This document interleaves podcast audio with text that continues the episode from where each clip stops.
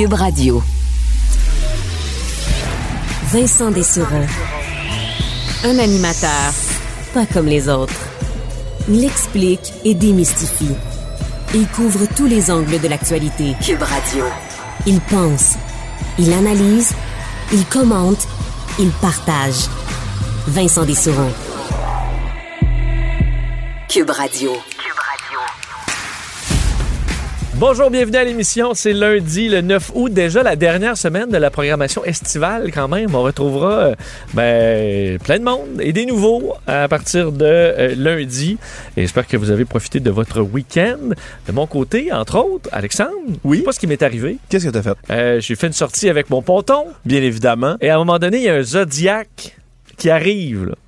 Et là, qui fonce droit sur moi. Là, je me dis, mais qu'est-ce, qu'on, qu'est-ce que ce Zodiac me veut? Est-ce que c'est des pirates? Des pieds. J'espère. Euh, ils sont sur le bord de, de- hein, de prendre tout ce qu'il y a à bord. Et euh, non, on me dit, euh, on me dit pourriez-vous vous tasser? On est en train de tourner un film et vous êtes dans Shot.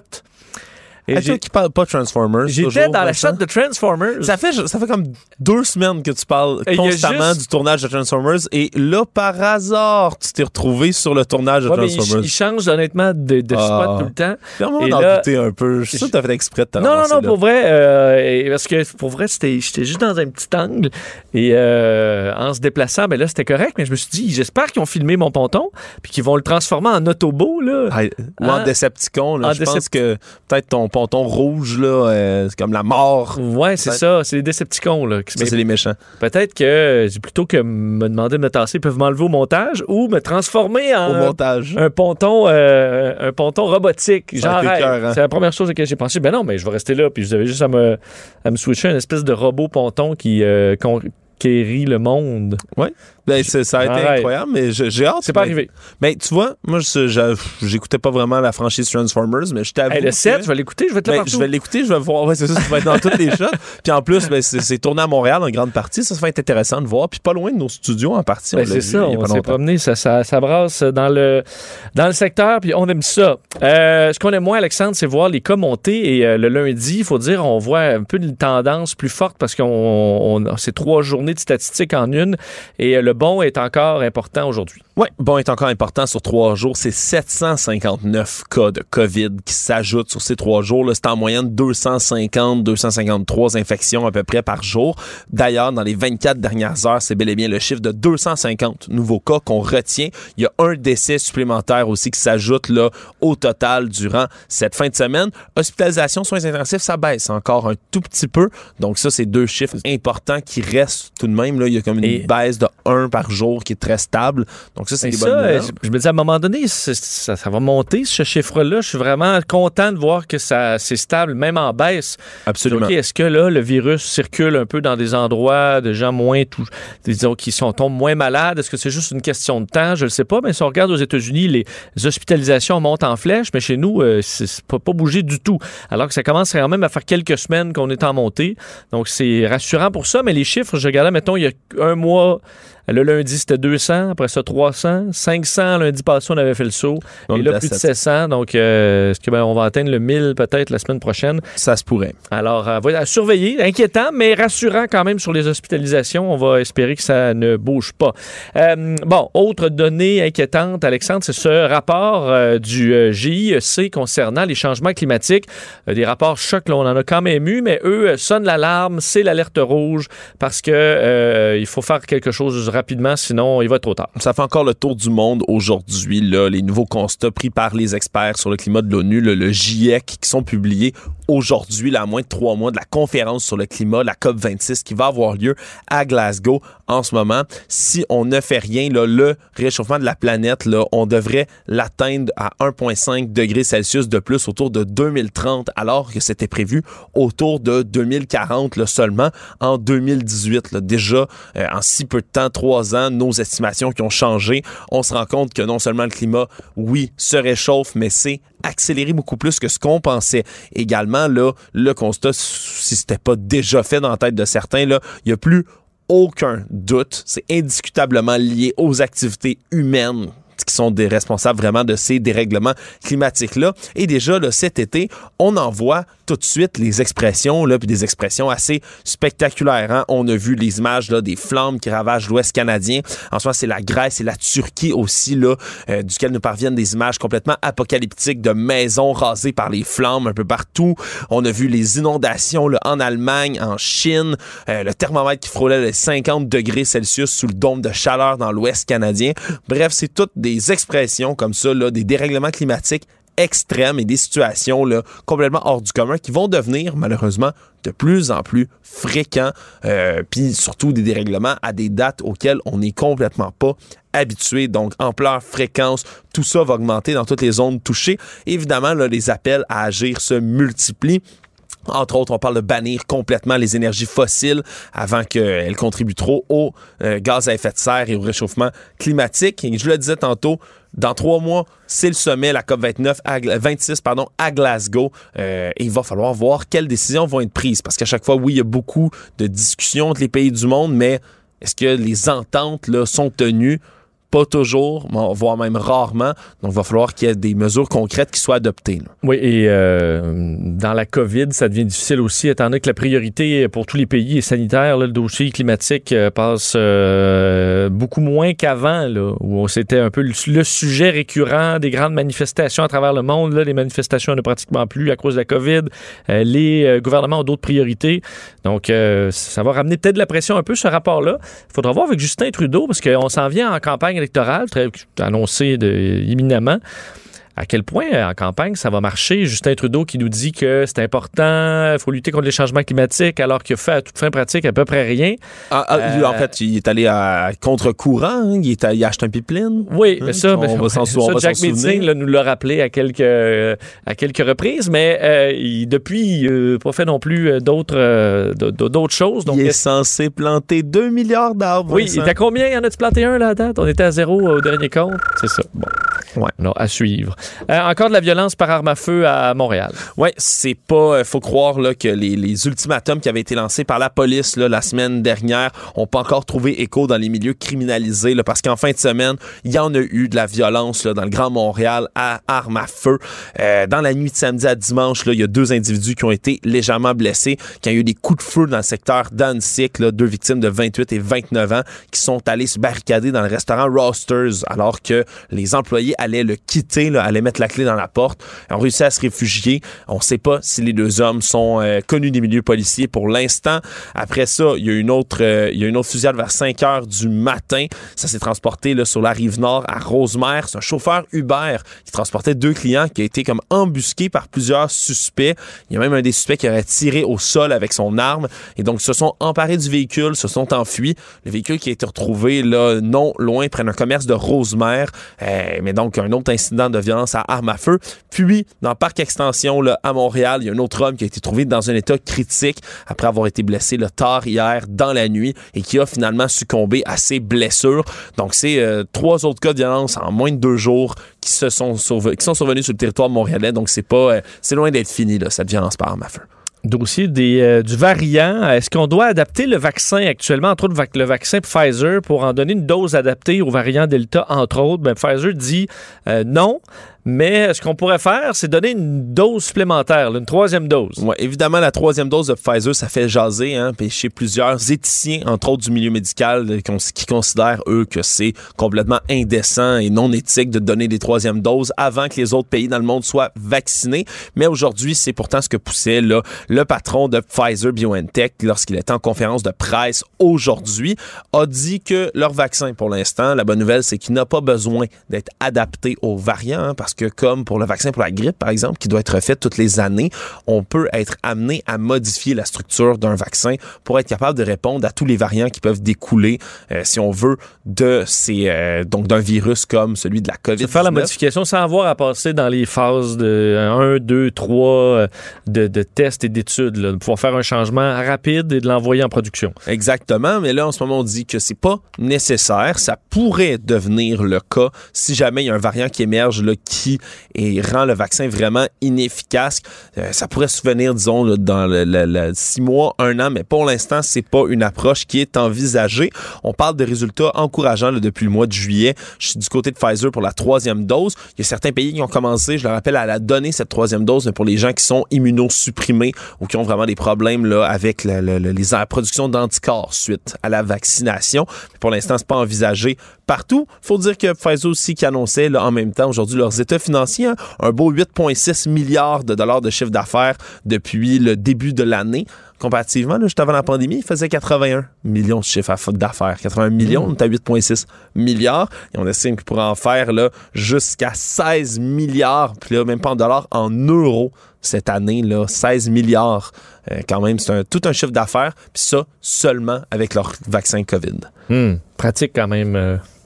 Oui, ils ont, trouvé la mine, euh, la mine d'or, ça faut se le dire, ils l'ont trouvé. Oui, euh, la frontière euh, américaine est désormais, ben, c'est désormais ouvert pour euh, les Américains pleinement vaccinés. Oui, c'est fait à partir d'aujourd'hui. Donc, les citoyens et les résidents permanents des États-Unis qui peuvent venir s'ils ont eu toutes leurs doses recommandées depuis au moins deux semaines ici au Québec, là, par voie terrestre, également par voie aérienne. Là, ils n'ont plus besoin de faire la quarantaine obligatoire à l'hôtel, doivent quand même avoir, je le dis, preuve de vaccination. Il y a aussi les aéroports de Québec, Ottawa, Winnipeg Edmonton et Halifax qui peuvent maintenant accueillir des vols internationaux à partir d'aujourd'hui. Avant, c'était juste Montréal, Toronto, Vancouver et Calgary qui avaient cette qualification-là.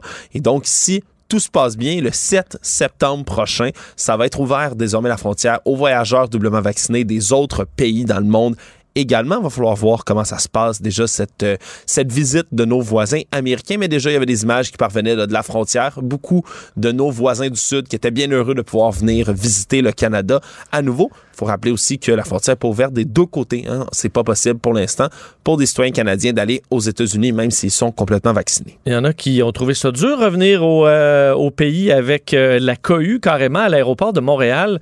On voyait des files d'attente euh, monstrueuses de plusieurs heures. Oui, plusieurs heures jusqu'à quatre heures même, selon certains témoignages, tous ces Canadiens qui revenaient de l'étranger, qui ont dû être entassés, là, sans respect pour les mesures sanitaires là, ou de la distanciation physique ou presque, là, qui étaient tous entassés les uns sur les autres dans Parce que faire une file distanciée là, euh, de tout ce monde-là, on se rendait jusqu'au centre-ville. Oui, c'est ça. Probablement. Oui, ouais, puis on, on, aurait pu croire que ce serait à cause des, euh, des mesures, euh, disons, de grève. Il y avait la grève du zèle au départ qui était faite par les douaniers. Ça n'a rien à voir. Mais ça n'a rien à voir puisque ça a pris fin là, dans la nuit de vendredi vendredi à samedi, cette mesure-là. On dit que c'est en ce moment le temps pour traiter chaque voyageur qui est beaucoup plus long que d'habitude, entre autres à, sur la, à cause de l'application le ArriveCan, qui est obligatoire là, pour tous les citoyens qui veulent traverser la frontière, revenir au pays. Habituellement, ça prend une minute traiter quelqu'un, poser des questions, passer au suivant. On dit que ça peut prendre jusqu'à cinq minutes maintenant. Cinq minutes, ça peut ne pas sembler long, mais mis bout à bout, fois 400 voyageurs, ça commence à créer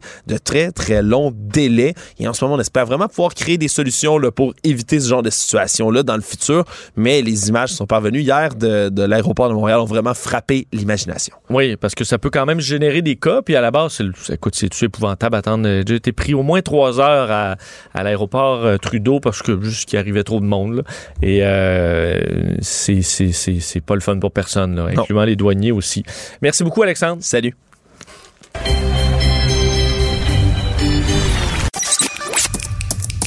Pour parler à Vincent Dessureau, studio à commercial cube.radio ou 1-877-827-2346, 187 Cube Radio.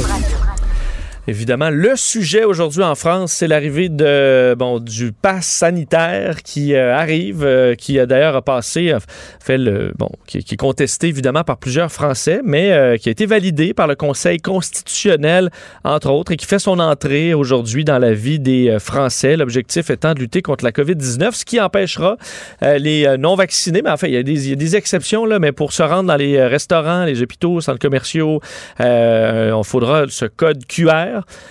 permettant de confirmer une vaccination complète ou sinon on peut avoir un test négatif de moins de 72 heures ou un test positif si on a eu la COVID de plus de 11 jours et de moins de 6 mois. Donc il y a différentes options.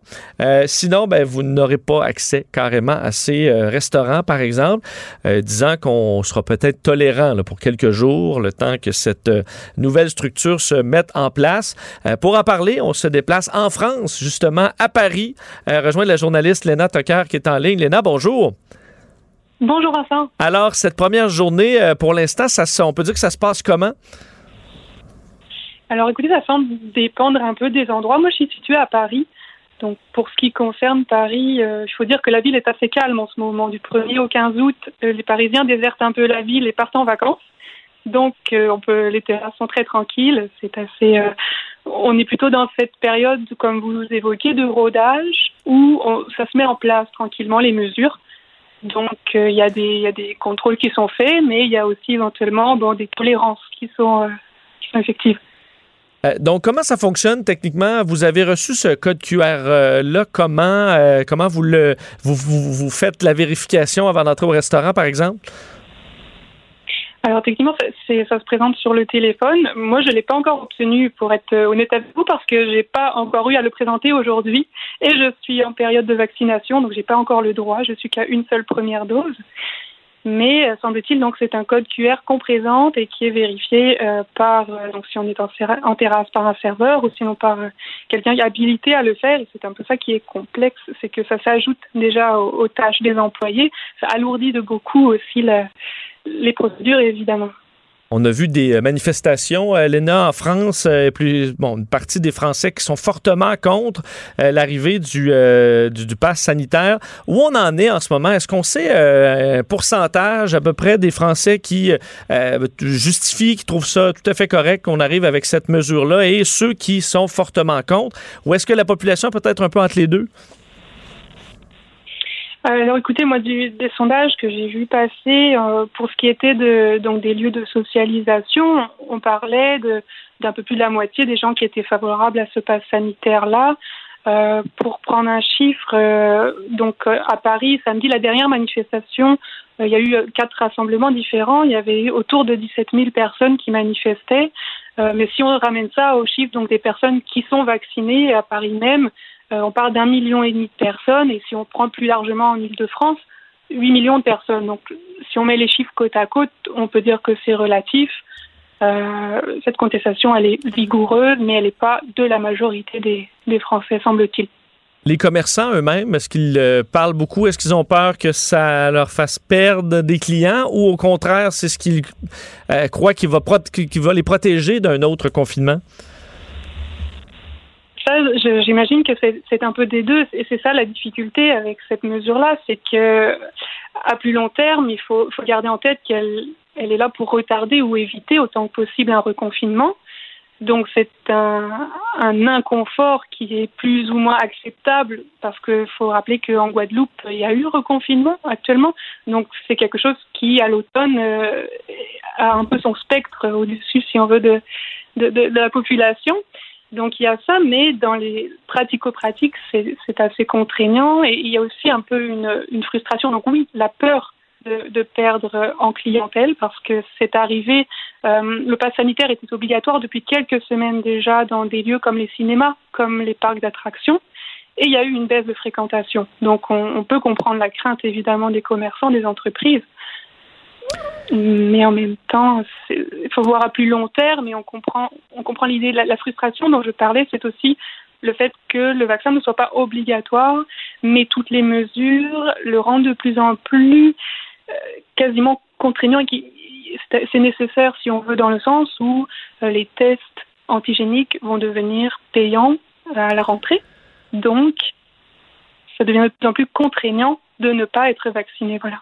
Parce que présentement, on peut se présenter dans, euh, bon, sans euh, code QR si on présente un test négatif euh, de moins de 72 heures. Ce qu'on a flirté avec l'idée de le mettre pour 48 heures seulement. Si je ne me trompe pas, on a reculé. Alors, ça montre que la, on a bougé quand même un peu là-dessus. Est-ce que c'est rapide d'aller faire un test à Paris? Est-ce que, ou ça demeure assez contraignant pour ceux qui voudraient se passer d'un code QR, mais quand même faire des tests pour aller au restaurant, pour aller dans les centres commerciaux, prendre le train, par exemple? De ce que j'ai pu observer, euh, les files d'attente se sont allongées. Ça, ça, ça s'observe assez, de façon assez évidente euh, auprès des pharmacies, où il y a beaucoup à Paris de, petites tentes au coin des rues de, de, stands en fait disponibles pour se faire tester. Donc l'attente est plus longue. Euh, une personne de mon entourage m'a dit l'autre fois qu'elle a essayé euh, de se faire tester, ça a pris une heure. Et la pharmacienne lui confiait que Euh, ils étaient débordés, ils avaient eu une centaine de tests à faire dans la journée. Donc la difficulté, c'est que si on ne donne pas les ressources aux, aux, officines pour gérer ces, ce surplus-là de demandes, ça crée un engorgement. Et donc c'est toutes ces choses-là qu'il va falloir roder effectivement. Euh, la situation sanitaire en France, euh, est-ce qu'elle est encore inquiétante? On, voit, avait vu une montée de cas euh, assez rapide dans les dernières semaines. là, peut-être ça plafonne un peu. Qu'en est-il des hospitalisations? À quel point on est inquiet chez les autorités françaises d'une montée de cas en ce moment? Alors, semble-t-il qu'au niveau des hospitalisations, ce qu'on observe, c'est que les hospitalisations sont des patients de plus en plus jeunes et donc aussi éventuellement non vaccinés. Euh, donc le, personnel soignant qui se retrouve avec une, nouvelle, nouvelle type de patient qui reste moins longtemps. Donc, euh, effectivement, on continue de surveiller. Euh, les chiffres exacts, je ne les ai pas en tête, mais c'est sûr que la, la crainte, c'est la rentrée, en fait, l'automne, la, période charnière avec la reprise. là, on peut dire que la France est sur pause vraiment entre le 1er et le 15 août. Euh, les gens sont en extérieur. c'est très différent de la dynamique qu'on peut avoir à la rentrée ou en temps normal, si, si on veut.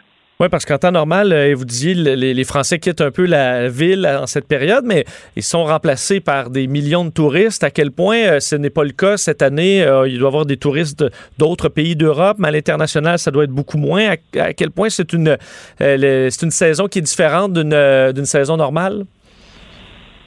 Il y a moins de touristes, c'est sûr, beaucoup plus de tourisme local, donc beaucoup plus de Français qui viennent à Paris que des personnes de l'étranger. Euh, c'est encore une, saison affectée qui est moins pire que la saison dernière, mais quand même, c'est, c'est un entre-deux. C'est une renaissance tranquille. On va suivre la situation euh, de près en France. Léna Tucker, merci infiniment d'avoir été là. Merci à vous. Au revoir, les journalistes à Paris, Léna Tucker, sur la situation du, du pass sanitaire. Alors, on euh, surveillera euh, l'implantation parce que, honnêtement, euh, on verra les détails au Québec qui seront annoncés sous peu. Je me dis, pourquoi ne pas laisser quelques semaines à la France pour voir? Je comprends qu'il y a d'autres pays qui l'ont implanté d'une façon ou d'une autre. En France, c'est un bon banc d'essai, voir comment ça fonctionne, les restaurants, la population, l'acceptabilité sociale, euh, les débordements, les manifestations. Euh, qu'est-ce qu'on peut, on pourrait faire de différent après une phase, après avoir euh, pu regarder quelques semaines aller les Français. New York qui arrive aussi peut être un bon test, quoi que ça prendra eux, c'est pas avant quelques semaines, mais euh, ce sera peut-être pas parfait là l'implantation. Et on pourrait peut-être s'inspirer de ce qui se passera mal en France ou de ce qui se passera bien pour notre passeport vaccinal chez nous. On revient.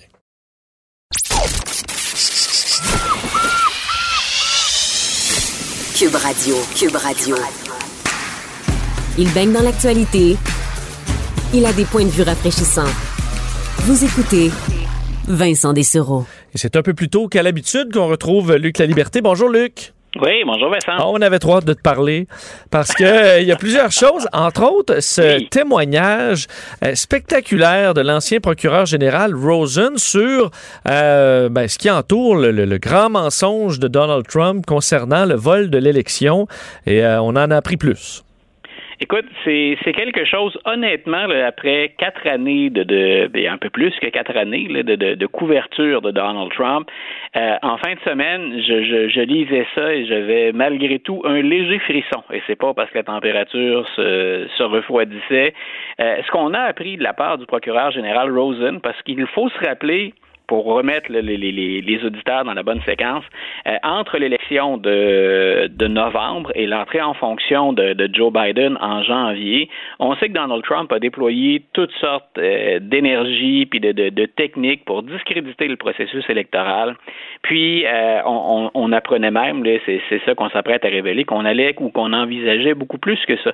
Et il y a déjà eu le procureur général William Barr, qui a été un proche, qui a été très fidèle à Donald Trump, à qui on a souvent reproché d'être plus l'avocat de Donald Trump que l'avocat des Américains du département de la justice, William Barr a quitté en disant c'est pas vrai qu'il y a eu des irrégularités dans le, processus électoral puis dans l'élection. Moi, j'en ai pas vu de triche. Je vois rien de significatif. Et il démissionne après ça. Euh, entre en scène, donc, M. Rosen et son bras droit, M. Donahue. M. Rosen, il n'est pas sitôt entré en fonction, et c'est ça qu'on apprend depuis vendredi. Il n'est pas sitôt entré en fonction qu'il y a des proches de Donald Trump, Donald Trump lui-même, et des alliés au sein du département de la justice qui exercent des pressions sur le nouveau procureur général tout de suite. Donc, on exerce des pressions pour qu'on y aille de déclaration officielle de la part du, département de la justice, il y a euh, un risque de fraude, puis il, faut qu'on aille au fond de cette histoire-là. Et on était même allé beaucoup plus loin que ça, que d'exercer des pressions sur eux. Il y a des membres du département de la justice qui avaient rédigé une lettre qu'on souhaitait envoyer euh, en Georgie, donc au gouverneur de la Georgie, pour dire, écoutez, il y aura des, des représailles contre la Georgie parce que vous avez triché. Et en plus, on envoie chez vous une escouade, donc, du département de la justice pour mettre tout ça au clair. Donc, M. Rosen et Donahue, parce que les, deux ont dû se, serrer les coudes, ils ont résisté à de nombreuses pressions pour refuser de mentir et même carrément voler l'élection. Donc, ça va encore. On a entendu un certain nombre de choses. Il y a des bouquins déjà qui sont sortis depuis quelques semaines. On en avait parlé de cette flopée de livres qui était attendue. Mais là, ce qu'on annonce euh, en fin de semaine, le vendredi, il y a des médias qui avaient coulé l'information, mais ce sont les sénateurs qui, en fin de semaine, disent on a écouté M. Rosen et on a peur. Il y a quelque chose d'épeurant qui s'est passé et ça demeure épeurant si on considère que ben, Donald Trump est impliqué dans le cycle électoral 2022 pour les élections de mi-mandat et qu'en fin de semaine, on apprenait de la bouche de l'ancien porte-parole de la Maison-Blanche, Sean Spicer, que M. Trump compte bel et bien se présenter en 2024. Donc, non seulement des États républicains sont en train de changer les règles du jeu, on est en train de politiser le décompte des voix, on est en train de restreindre la participation de, de, de, de, pans de l'électorat qui, on l'a deviné, sont euh, plus près euh, des démocrates. Non seulement on entretient toujours ce mensonge au sujet de la tricherie euh, du système électoral en 2020, là on apprend que Donald Trump, non seulement a-t-il encouragé les gens le 6 janvier à prendre d'assaut le Capitole, mais il avait œuvré bien avant ça pour tenter de euh, garder le pouvoir puis d'inverser le cours des choses. Si on assiste à ça puis qu'on n'est pas inquiet de la démocratie américaine, qui a déjà d'autres lacunes, d'autres faiblesses, si on n'est pas inquiet de ça, ben c'est qu'on croit plus en la démocratie. Point, à mon avis. Euh, Luc, est-ce que quand même Rosen, ce qu'il dit, ça peut être un pas vers, euh, vers des accusations de Donald Trump pour dire qu'on croyait pas qu'il allait se faire élire avant qu'il soit élu, mais peut-être qu'on ne croit pas qu'il va se faire arrêter avant de se faire arrêter. Est-ce que ce qui ressort pourrait être à ce point-là important? Moi, je, je, je pense que le, on a fait ce qu'on devait faire et ce sont les républicains qui portent l'odieux de la chose. C'est-à-dire que je ne sais plus ce qu'on peut faire. Sinon, les deux procédures de destitution contre Donald Trump, dans les deux cas, il y avait matière à destitution, à mon humble avis, surtout dans le second cas.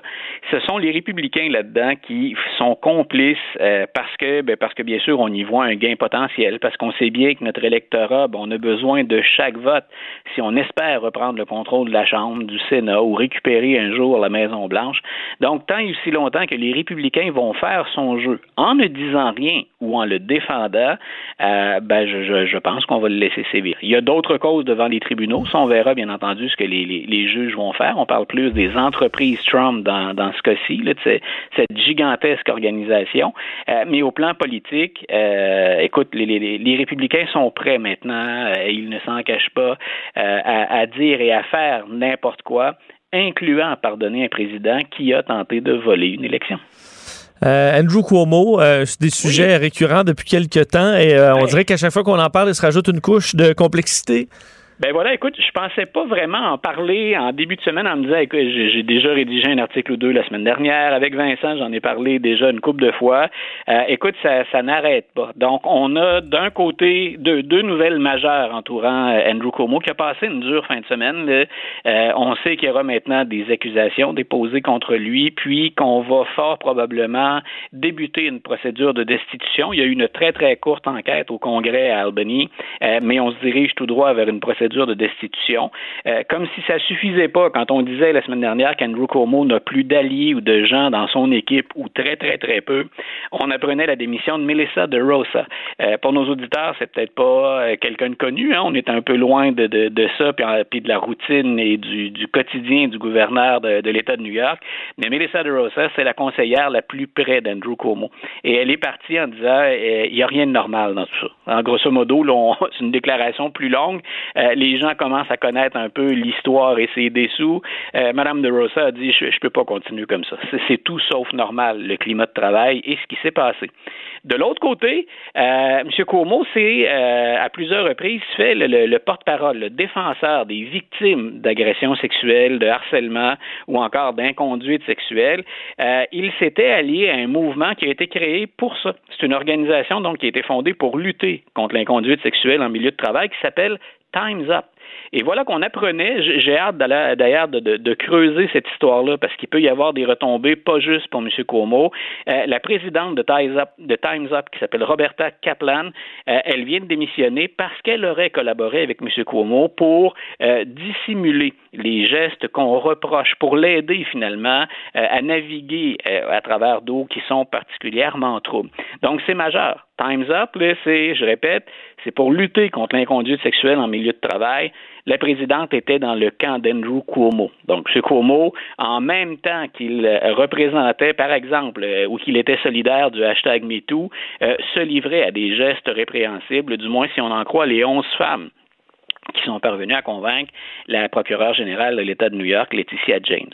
Alors, on, voit, il y a beaucoup de, grosses nouvelles. C'est pas banal. Puis le gouverneur de l'État de New York, ben, un, pour nous, c'est un partenaire. Hein, en passant, on partage euh, la frontière des ententes commerciales. Euh, puis c'est un des gros États aux États-Unis, en termes de population, en termes de retombées économiques.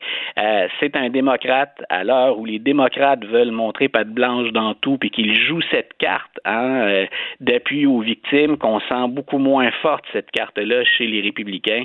Alors, on n'en finit plus de, de, s'empêtrer, puis les nouvelles sont assez spectaculaires. Euh, et euh, du côté de Joe Biden, mais son dossier, des, son immense plan d'infrastructure, ça semble aller de l'avant? Voilà, ben écoute, une fin de semaine plutôt euh, réjouissante pour M. Biden. J'ai l'impression, si en tout cas il n'y a pas de, de, de, de, nouvelles bombes ou de, de, de, réactions très spectaculaires, on est parvenu à surpasser, euh, on en avait discuté vendredi et ça s'est matérialisé, ça s'est fait. On est parvenu à casser ce qu'on appelle cette fameuse opposition, ce blocage, cette opposition systématique qu'on appelle le filibuster. Il y a donc 68 sénateurs qui ont voté pour clore les débats autour du plan d'infrastructure. Ce que ça veut dire donc ça en prenait 60. Ça veut donc dire que si on ajoute aux 50 démocrates 18 républicains, l'appui est assez fort pour euh, et suffisant tout le moins pour le plan d'infrastructure de M. Biden, sur lequel on devrait voter dans la matinée de demain. Donc euh, demain, M. Biden pourra, euh, malgré ce qu'il a dû céder, puis malgré le, temps qu'on a passé à, négocier, hein, puis qu'on est on est allé assez loin. Donc M. Biden sera normalement bien content de dire qu'il a un plan d'infrastructure très très généreux, puis un un plan, d'infrastructure qui est attendu à bien des régions aux États-Unis pour tout ce qui est pont, tout ce qui est route, tout ce qui est bande passante, tout ce qui est soutien. Donc, ça fait longtemps que c'est dû aux États-Unis. M. Biden peut enfin mettre une victoire nette hein, dans son dans, dans son escarcelle, puis euh, faire contrepoids aux nouvelles qui sont moins réjouissantes parfois dans son cas. Alors, euh, ouais, il doit être content et soulagé euh, si ça, ça va de l'avant parce que la pile de dossiers, ça, ça s'épaissit de jour en jour. Euh, et comment? Merci beaucoup, Luc. On se reparle demain. Parfait, grand plaisir. À demain, bonne semaine.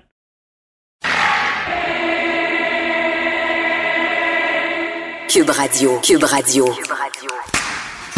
Combiner crédibilité et curiosité. Vincent Dessereau. Cube Radio. Cube Radio. Cube Radio.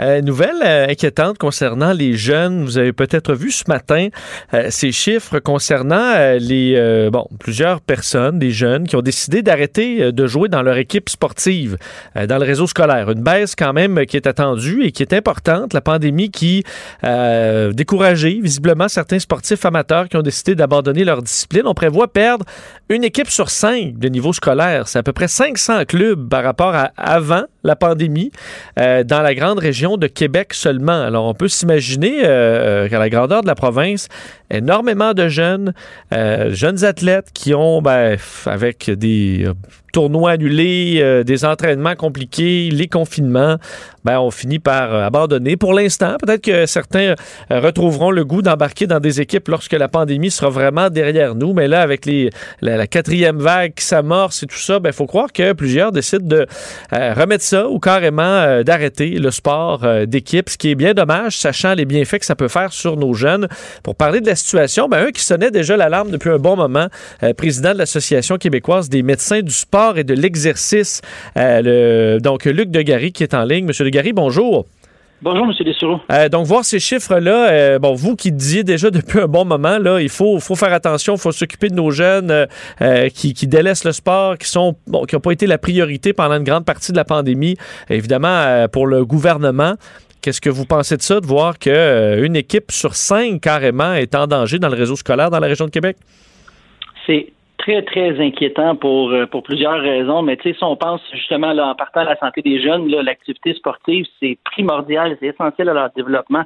Quand on parle d'une équipe sur cinq, 500 euh, équipes, euh, on a à peu près 220 000 étudiants athlètes qui sont impliqués dans le dans le réseau là, du sport étudiant au Québec. Fait que vous pouvez imaginer que si on perd une équipe sur cinq, là, ça fait énormément de jeunes qui se retrouvent sans sans plus de sport organisé. Là.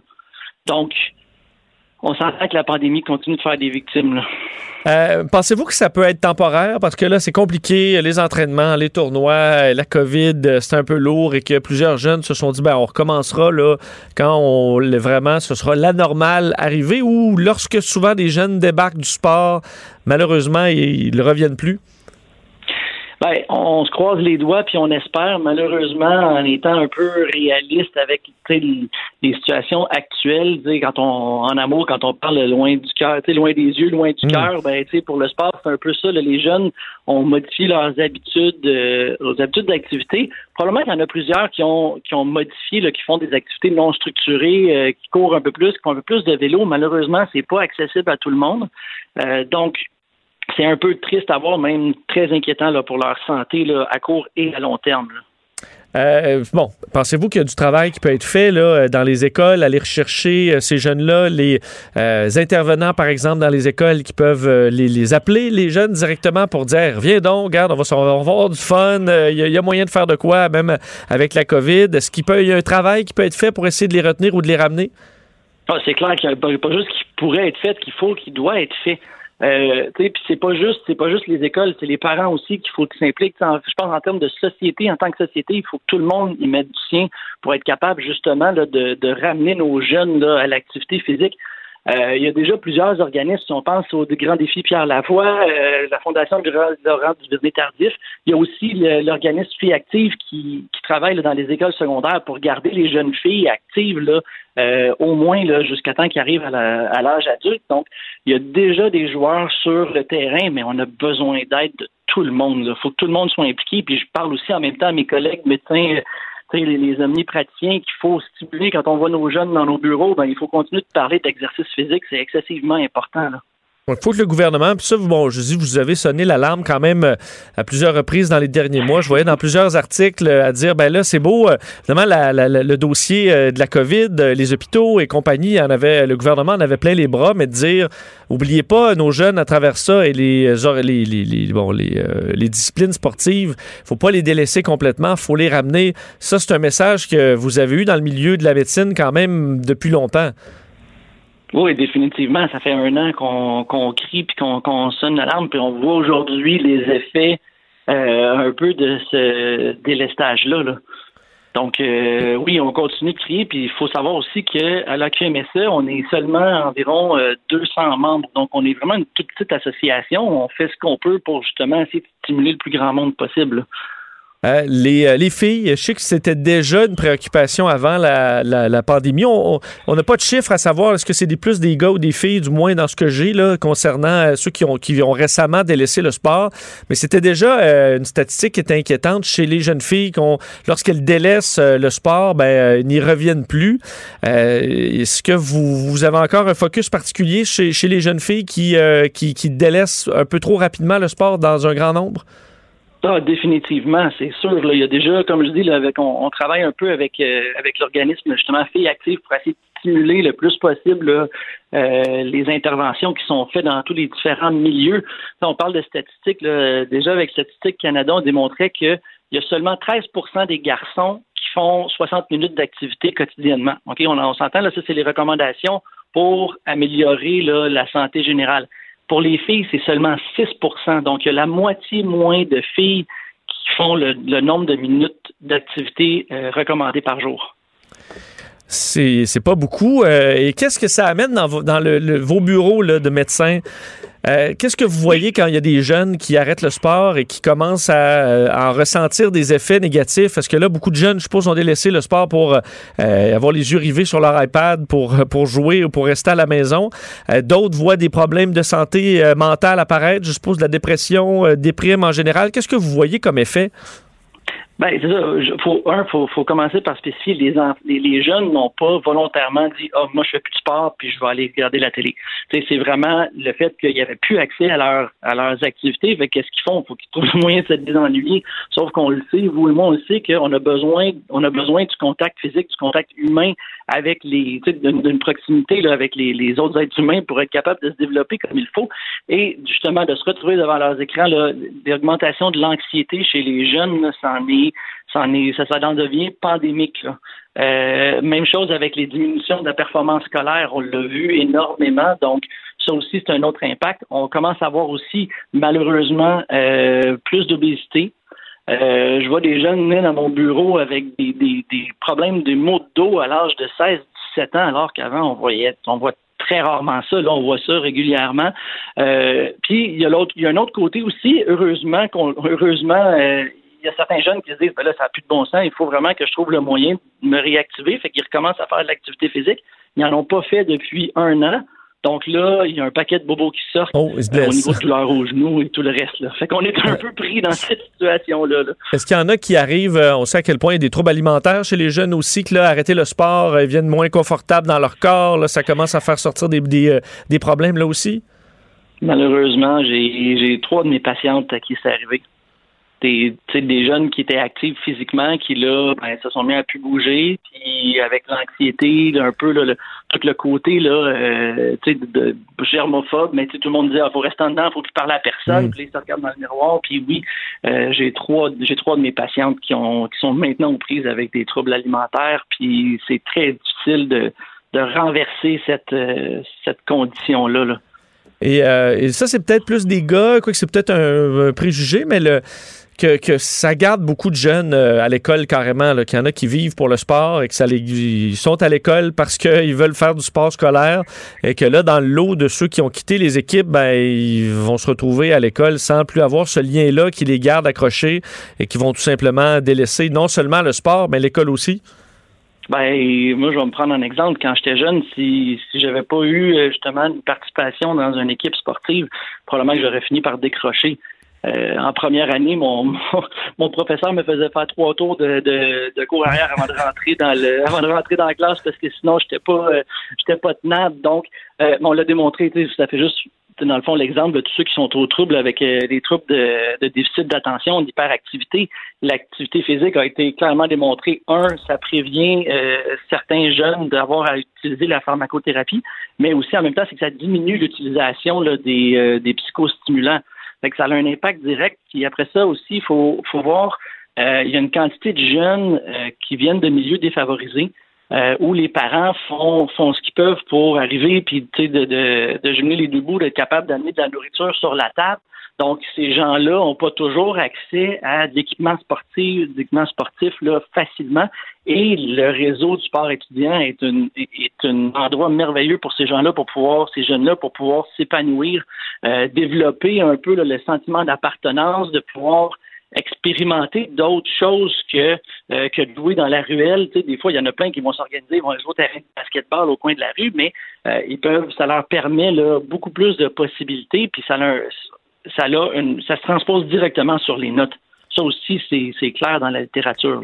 Les, Olympiques ont peut-être pas eu l'impact qu'ils ont normalement parce que, bon, que c'était une version un peu différente. Est-ce que quand même, euh, pour vous, c'est un événement très positif pour inspirer certains jeunes? On a vu la performance, entre autres, des filles, justement, l'équipe de soccer, les filles en général, qui ont accumulé 18 de nos 24 médailles.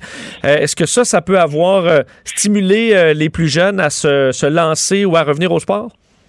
Ben, j'espère. Puis en même temps, tu sais, on a vu, il y a, deux, il y a deux de ces athlètes-là. Une, une principalement, on pense à Maud Charon qui a gagné sa médaille d'or en haltérophilie, qui s'est entraînée dans son garage pendant toute l'année. Elle a trouvé le moyen de se réinventer. Puis je sais pas si vous avez vu les images de Damien Warner, euh, notre décathlète, qui s'est entraîné dans un aréna tout l'hiver. Donc, j'espère que ça va pouvoir stimuler les, les, les jeunes à dire, hey, regarde, il y a moyen de faire, de faire différent, puis on est capable d'aller plus loin, là le décathlon, c'est, c'est quelque chose, surtout en plus entraîné en, en, l'intérieur, là, vraiment, euh, chapeau, toute, euh, fait, toute performance d'athlète. Euh, ben, le, message est lancé et bien entendu, docteur Luc Degary, merci beaucoup d'avoir été là. Ça me fait bien plaisir. Je vous souhaite une belle journée. Merci à vous aussi, docteur Degary, président de l'Association québécoise des médecins du sport et de l'exercice. Vincent Dessereau, le gentleman de l'information. Cube Radio. C'est l'heure de la chronique juridique avec Nada Boumefta. Bon lundi, Nada. Bonjour Vincent, bon lundi. Alors, on commence avec euh, un homme de 22 ans atteint par balle euh, hier soir dans l'arrondissement Villeray, Saint-Michel, par, extension. Il a succombé à ses blessures. Oui, un autre homicide par balle. On est rendu à notre 17e sur l'île de Montréal. Encore une fois, par des armes à feu illégales et euh, par des groupes de jeunes.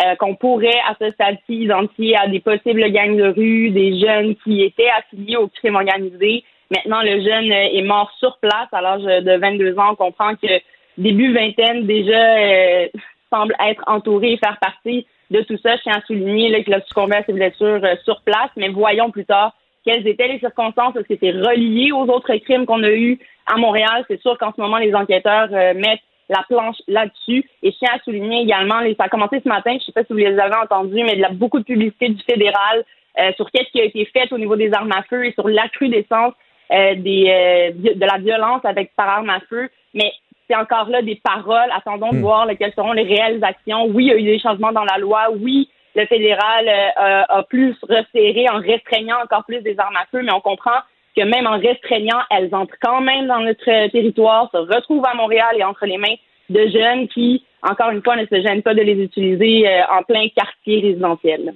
Oui, c'est ça, des publicités qui, euh, qui veulent surtout peut-être sauver la face du gouvernement qu'autre chose. Là.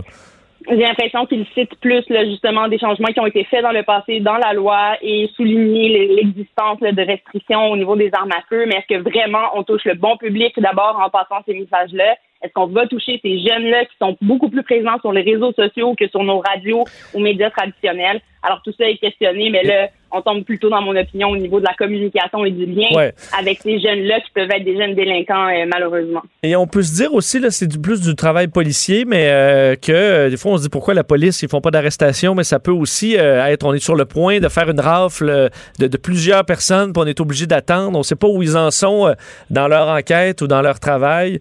on peut avoir du nouveau un matin qui va être bien impressionnant, mais ça, on le sait pas. On le saura pas avant que ça se passe non plus c'est ça, il est clair euh, qu'il y a possiblement des gens qui sont enquêtés, des gens qui sont sous, sont sous surveillance. Les policiers ont le droit de le faire s'ils obtiennent des mandats, par exemple, pour mettre sous écoute ou filmer ou faire de la filature. Donc, effectivement, il y a peut-être des, gens en ce moment qui sont sous la mire des enquêteurs, mais qui ne sont pas arrêtés.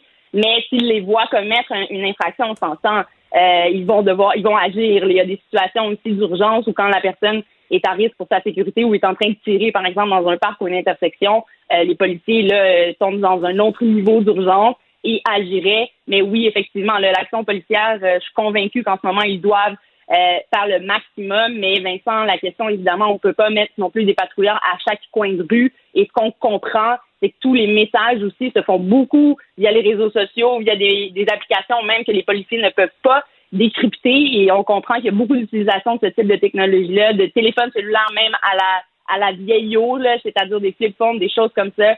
Donc, beaucoup de technologies, beaucoup de contacts et on voit que le réseau, moi, ma foi, est beaucoup plus grand qu'on le pense et touche beaucoup plus de jeunes euh, qu'on le pense. Et c'est là où je me questionne sur l'action et le lien policier avec cette catégorie-là de gens qu'on peut, à ce stade clairement cibler là, dans la vingtaine, début vingtaine, et des jeunes qui, clairement, pourraient faire autre chose de leur vie que d'être dans mm. les rues, mais sont amenés à, dans la criminalité.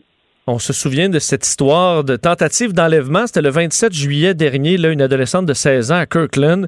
Et dans ma tête, Nada, si tu fais, si je fais une tentative d'enlèvement, là, je vais me retrouver en dedans pour un petit bout. Mais dans ce cas-là, on a euh, remis en liberté un des trois jeunes soupçonnés d'avoir participé à cette euh, tentative d'enlèvement. Oui, je mentionne d'abord que cette cause-là est euh, sous maintenant protection de confidentialité, évidemment, pour protéger la plaignante qui est mineure dans cette affaire-là, mais également euh, l'identité de ces jeunes-là qui ont été euh, accusés. On comprend que l'un d'eux a été remis en liberté. Euh, c'est un des trois qui n'avait pas d'antécédent judiciaire et c'est une des raisons qui a supposé là, dans la balance, mais également l'évaluation du risque de récidive de cet individu particulièrement. Qu'est-ce qu'il a fait dans le groupe, comment il a agi, quelle était son implication. N'oublions pas qu'il y avait des gestes de violence envers la mineure, qu'elle a été amenée dans le véhicule et qu'il semblerait que son frère aurait été aidé justement par l'un de ces deux euh, autres individus, dont un a été remis en liberté et c'est un avocat de l'aide juridique, M. Ben, Mouyal, et aussi à le mentionner qu'il le représente, un excellent avocat qui a pu euh, souligner les points importants en offrant évidemment aussi à la Cour pour rassurer le grand public que ce jeune-là sera supervisé, donc sous surveillance de ses parents qui ont témoigné devant la Cour pour assurer euh, la Cour qu'il ne sera pas libre comme l'air et pourra recommencer ou être tenté à faire ce type de crime-là. Mais également une caution a été déposée, donc un montant d'argent qui sera retiré si jamais le, jeune ne respecte pas l'une des conditions que la Cour lui aura imposées et risque de revenir derrière les barreaux. Donc, bien sûr, des conditions très strictes, il sera dans l'obligation de les respecter, possiblement aussi l'imposition d'un couvre-feu euh, à ce jeune-là et l'imposition d'une interdiction de territoire, donc de ne pas se retrouver, par exemple, autour du restaurant ou de ces lieux-là. Est-ce qu'on évalue à ce moment-là la crédibilité de la famille ou euh, le montant d'argent sert en quelque sorte à, savoir une de semblant de garantie que la famille va surveiller son euh, bon le membre de sa famille qui est accusé? Ou est-ce qu'on évalue ça à se dire ok ben il va être bien encadré puis on devrait être correct? Oui, c'est une preuve euh, généralement qu'on fait en défense et qu'on prépare là, l'enquête de caution où on va rencontrer par exemple la, famille ou les gens qui sont prêts à offrir logis à la personne qui est accusée et sont prêts à la surveiller, donc à signer caution pour cet individu-là. Donc quand une personne vient témoigner ou on l'entend en défense, souvent c'est pour que la personne s'engage au respect de la, des conditions de la personne, mais également si elle voit que cette personne-là ne respecte pas les conditions, elle s'engage à appeler la police, même si c'est son frère, sa sœur ou quelqu'un qui est lié ou euh, quelqu'un qui peut être lié d'amitié avec la personne. Donc, c'est pour venir rassurer la Cour qu'on est crédible, effectivement, et qu'on comprend que ces conditions-là lui sont imposées et devra les respecter. Et c'est en ce sens-là que la surveillance s'applique. Maintenant, pour ce qui est du montant de la, la caution, je tiens à souligner que les grandes cours suprêmes l'ont déjà déterminé. C'est pas une question de combien tu déposes versus combien tu peux signer. Il y a des dépôts qui peuvent être faits et imposés par la Cour, donc on doit déposer l'argent, mais on peut aussi signer pour un montant d'argent sans le déposer. Et pourquoi on a ouvert cette possibilité-là? C'est évident, Vincent, on veut pas que les gens les plus riches, eux, puissent facilement s'en sortir versus des gens qui n'ont pas les moyens euh, financiers de pouvoir payer des cautions aussi grandes, de rester détenus, parce que ce qui prévaut au Canada, c'est la remise en liberté. La détention est l'exception, sauf pour évidemment les crimes graves, comme par exemple le meurtre, où on est détenu à moins de démontrer euh, le contraire. Alors, c'est le concept des euh, enquêtes caution. Donc, oui, le tribunal, le juge sera maître des faits et pourra juger si effectivement ces gens-là sont en confiance et que cette personne-là sera remise en liberté entre leurs mains, donc sous la même adresse, respectera effectivement ces conditions. Euh, passons euh, au dossier du Festival des Gaulois, qui a fait quand même beaucoup jaser à travers euh, le Québec avec ce, groupe qui, bon, anti-mesures, qui voulait se réunir, finalement, qui ont été forcés en quelque sorte à, ben, à respecter les mesures sanitaires et selon la santé publique, selon les autorités, ils l'ont fait suffisamment. On comprend qu'ils ont donc eu un jugement qui imposait ces règlements-là parce que dans les réseaux sociaux, ils euh, vantaient finalement le fait de ne pas les respecter. Alors, on voulait s'assurer que lors de leur rassemblement, ce soit le cas. La police mentionne ne pas avoir donné de contravention, mentionne également au grand public que tout s'est bien passé, mais je tiens à souligner qu'on a eu des images et qu'on a vu passer des images où ces gens-là étaient à très grande proximité et s'échangeaient, entre autres, le, le, le, galon de défense qu'on a vu se promener de bouche à bouche. Euh, je veux dire clairement euh, ce que la police vient souligner en disant on ne pouvait pas savoir s'ils étaient de la même cellule familiale ou pas. Je veux dire, vous étiez là au moment des événements, les patrouilleurs étaient autour, ils auraient pu euh, se présenter sur les lieux et poser les questions telles qu'ils ont le pouvoir de le faire pour décider si effectivement il y a eu bris euh, et qu'il y a sanction de, de, règles sanitaires. Et on s'entend, Vincent, dans euh, les circonstances dans lesquelles on est actuellement avec l'imposition d'un passeport vaccinal qui s'en vient, des gens qui reviennent de voyage, euh, on risque d'avoir probablement une autre vague. Alors, je pense ici, les policiers là, qui mentionnent qu'ils n'étaient pas là 24 heures 7 derrière tout le monde euh, durant tout l'événement. Je veux dire, je, je, questionne beaucoup ça et je questionne également le fait qu'on a des vidéos, on est capable d'identifier les personnes. Pourquoi ne pas imposer tickets et les amendes qu'ils devraient normalement avoir aux faits et aux yeux de ce qu'on voit dans les images euh, qui ont été partagées. C'est possible, c'est en dehors du monde judiciaire. On est un peu justement dans les communications, mais on voulait peut-être pas leur accorder ce show-là, le spectacle qu'ils voulaient peut-être avoir d'une confrontation des policiers qui débarquent l'anti-émeute ou peu importe. On voulait peut-être pas leur accorder ça parce que leur dire à la limite, ah, ils ont respecté, ben ça montre que c'est un peu eux qui se sont couchés. Je comprends, mais c'est pas le rôle des policiers de, de, se poser des questions. De jouer cette game-là, tu as, fait raison. Euh, leur rôle, c'est d'agir. Puis, euh, je veux dire, quand on voit euh, des bris qui ont le vécu, hein, j'ai eu beaucoup, beaucoup de demandes de jeunes à Montréal qui ont été arrêtés durant la pandémie parce qu'ils étaient au parc avec des amis autour d'un banc de parc. je veux dire, ici, clairement, on a, on peut faire des moyens party, comme l'a dit notre premier ministre, et les, avec les circonstances et la crudescence des cas, euh, je veux dire, la police aurait été en pouvoir d'agir et je pense hmm. pas que c'est à eux de se poser la question est-ce que ça va faire un boom politique ou pas? en plus, c'est des gens qui s'affichaient. Ben oui, c'est des gens en plus, Vincent, qui s'affichaient clairement. Donc, au niveau des motifs ou de la preuve que tu as autour, circonstancielle, ma foi, c'était évident. Mais après ça, voyons euh, qu'est-ce qui arrivera. Et ce que je trouve en plus euh, intéressant, c'est qu'on mentionne de la part du gouvernement et de la ville euh, où ça s'est passé, qu'on va euh, être à l'affût de l'augmentation ou non des cas suite à cet événement-là. Donc, ce qu'on comprend, c'est que plutôt que d'avoir prévenu euh, les choses telles qu'ils auraient dû le faire suivant le jugement, ben, on va plutôt guérir et essayer d'améliorer une fois les conséquences arrivées. Mais bon, euh, hmm. c'était entre les mains des policiers, ils avaient le droit et le pouvoir de le faire. je questionne ce travail-là, mais on souligne que selon eux, l'événement s'est bien passé, mais je le questionne en fonction des images qu'on a vues qui sont à l'opposé. Parce que j'imagine le chef de police qui sort en disant on veut vraiment remercier les gens là, du Festival gaulois qui se sont vraiment pliés à toutes les recommandations, se sont tenus tranquilles, vraiment un respect sans faille. Ça me fait beaucoup rire, mais je t'avoue que je comprends que c'est pas le rôle des, euh, des, des, autorités de faire ça. D'ailleurs, parce qu'on a vu une journaliste de Radio-Canada se faire intimider, là, les, euh, des, un mm. gars qui est allé porter une moufette. Euh, nous, j'ai des collègues à TVA à Québec qui se sont fait, petit des, prendre en photo, insulter, mm-hmm. menacer. Euh, à quel point ça, il y a une ligne où on, il peut avoir une intervention policière ou pas? Est-ce que d'aller te porter une bouffette morte à côté, ça peut être illégal ou euh, on est toujours dans ce qui est toléré?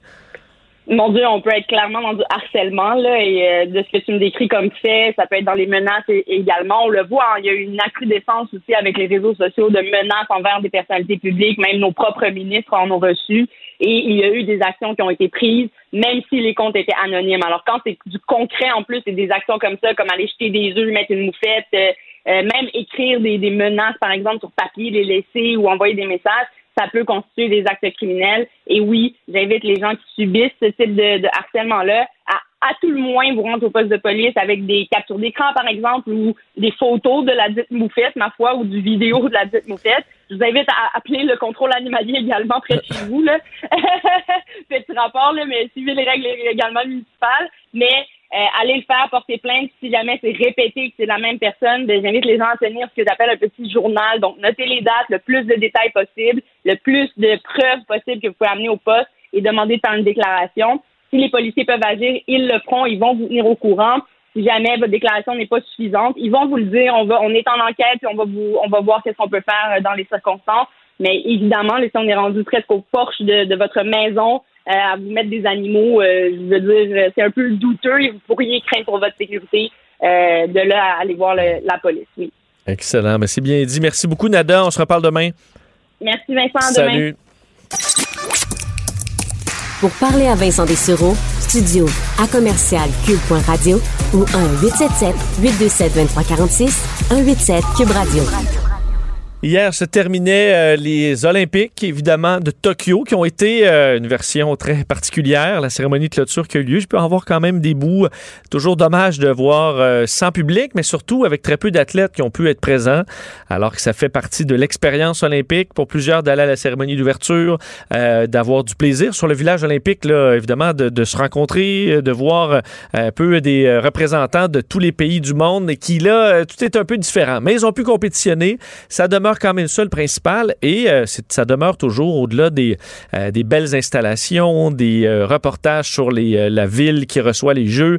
Ça demeure toujours les, les, les, belles histoires, les performances de nos athlètes qui finissent par ben, gagner au niveau du spectacle. Et c'est un peu ce qui s'est passé avec la performance de nos Canadiens et particulièrement de nos Canadiennes, évidemment, qui ont recueilli 18 des 24 médailles du Canada pour parler analyser un peu les résultats, tout ce qui s'est passé pendant cette période olympique. On rejoint l'ancienne joueuse de soccer professionnelle, maintenant chargée de cours à l'UQAM et entraîneur en sport étudiant, Sophie Drolet, qui est en ligne. Sophie, bonjour. Bonjour. Euh, pas le choix, vu que vous êtes ancienne joueuse de soccer professionnelle, pas le choix de commencer par ça, parce que c'est une des plus belles histoires euh, des Jeux, euh, nos Canadiennes qui ont, bon, qui ont gagné la médaille d'or au soccer. Je suppose que pour vous, Sophie, c'était un moment assez particulier, assez unique? Oui, c'est un moment assez unique. Euh, naturellement, ben, c'est la première fois. Euh, ça met un petit bond aussi sur les deux médailles de bronze euh, des, deux derniers Jeux.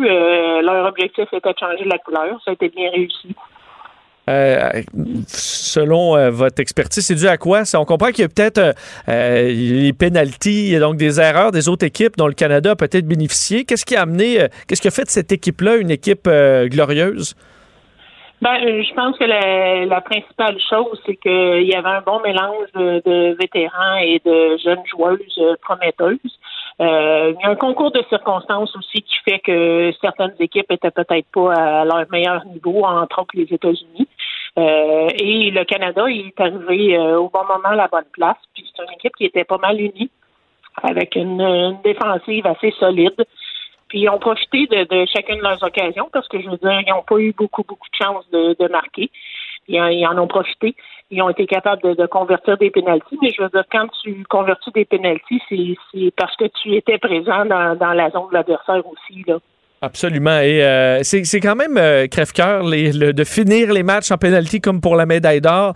On sait, euh, puis évidemment, on souhaitait que le, Canada gagne, mais les, Suédoises, évidemment, pour eux, c'était très difficile.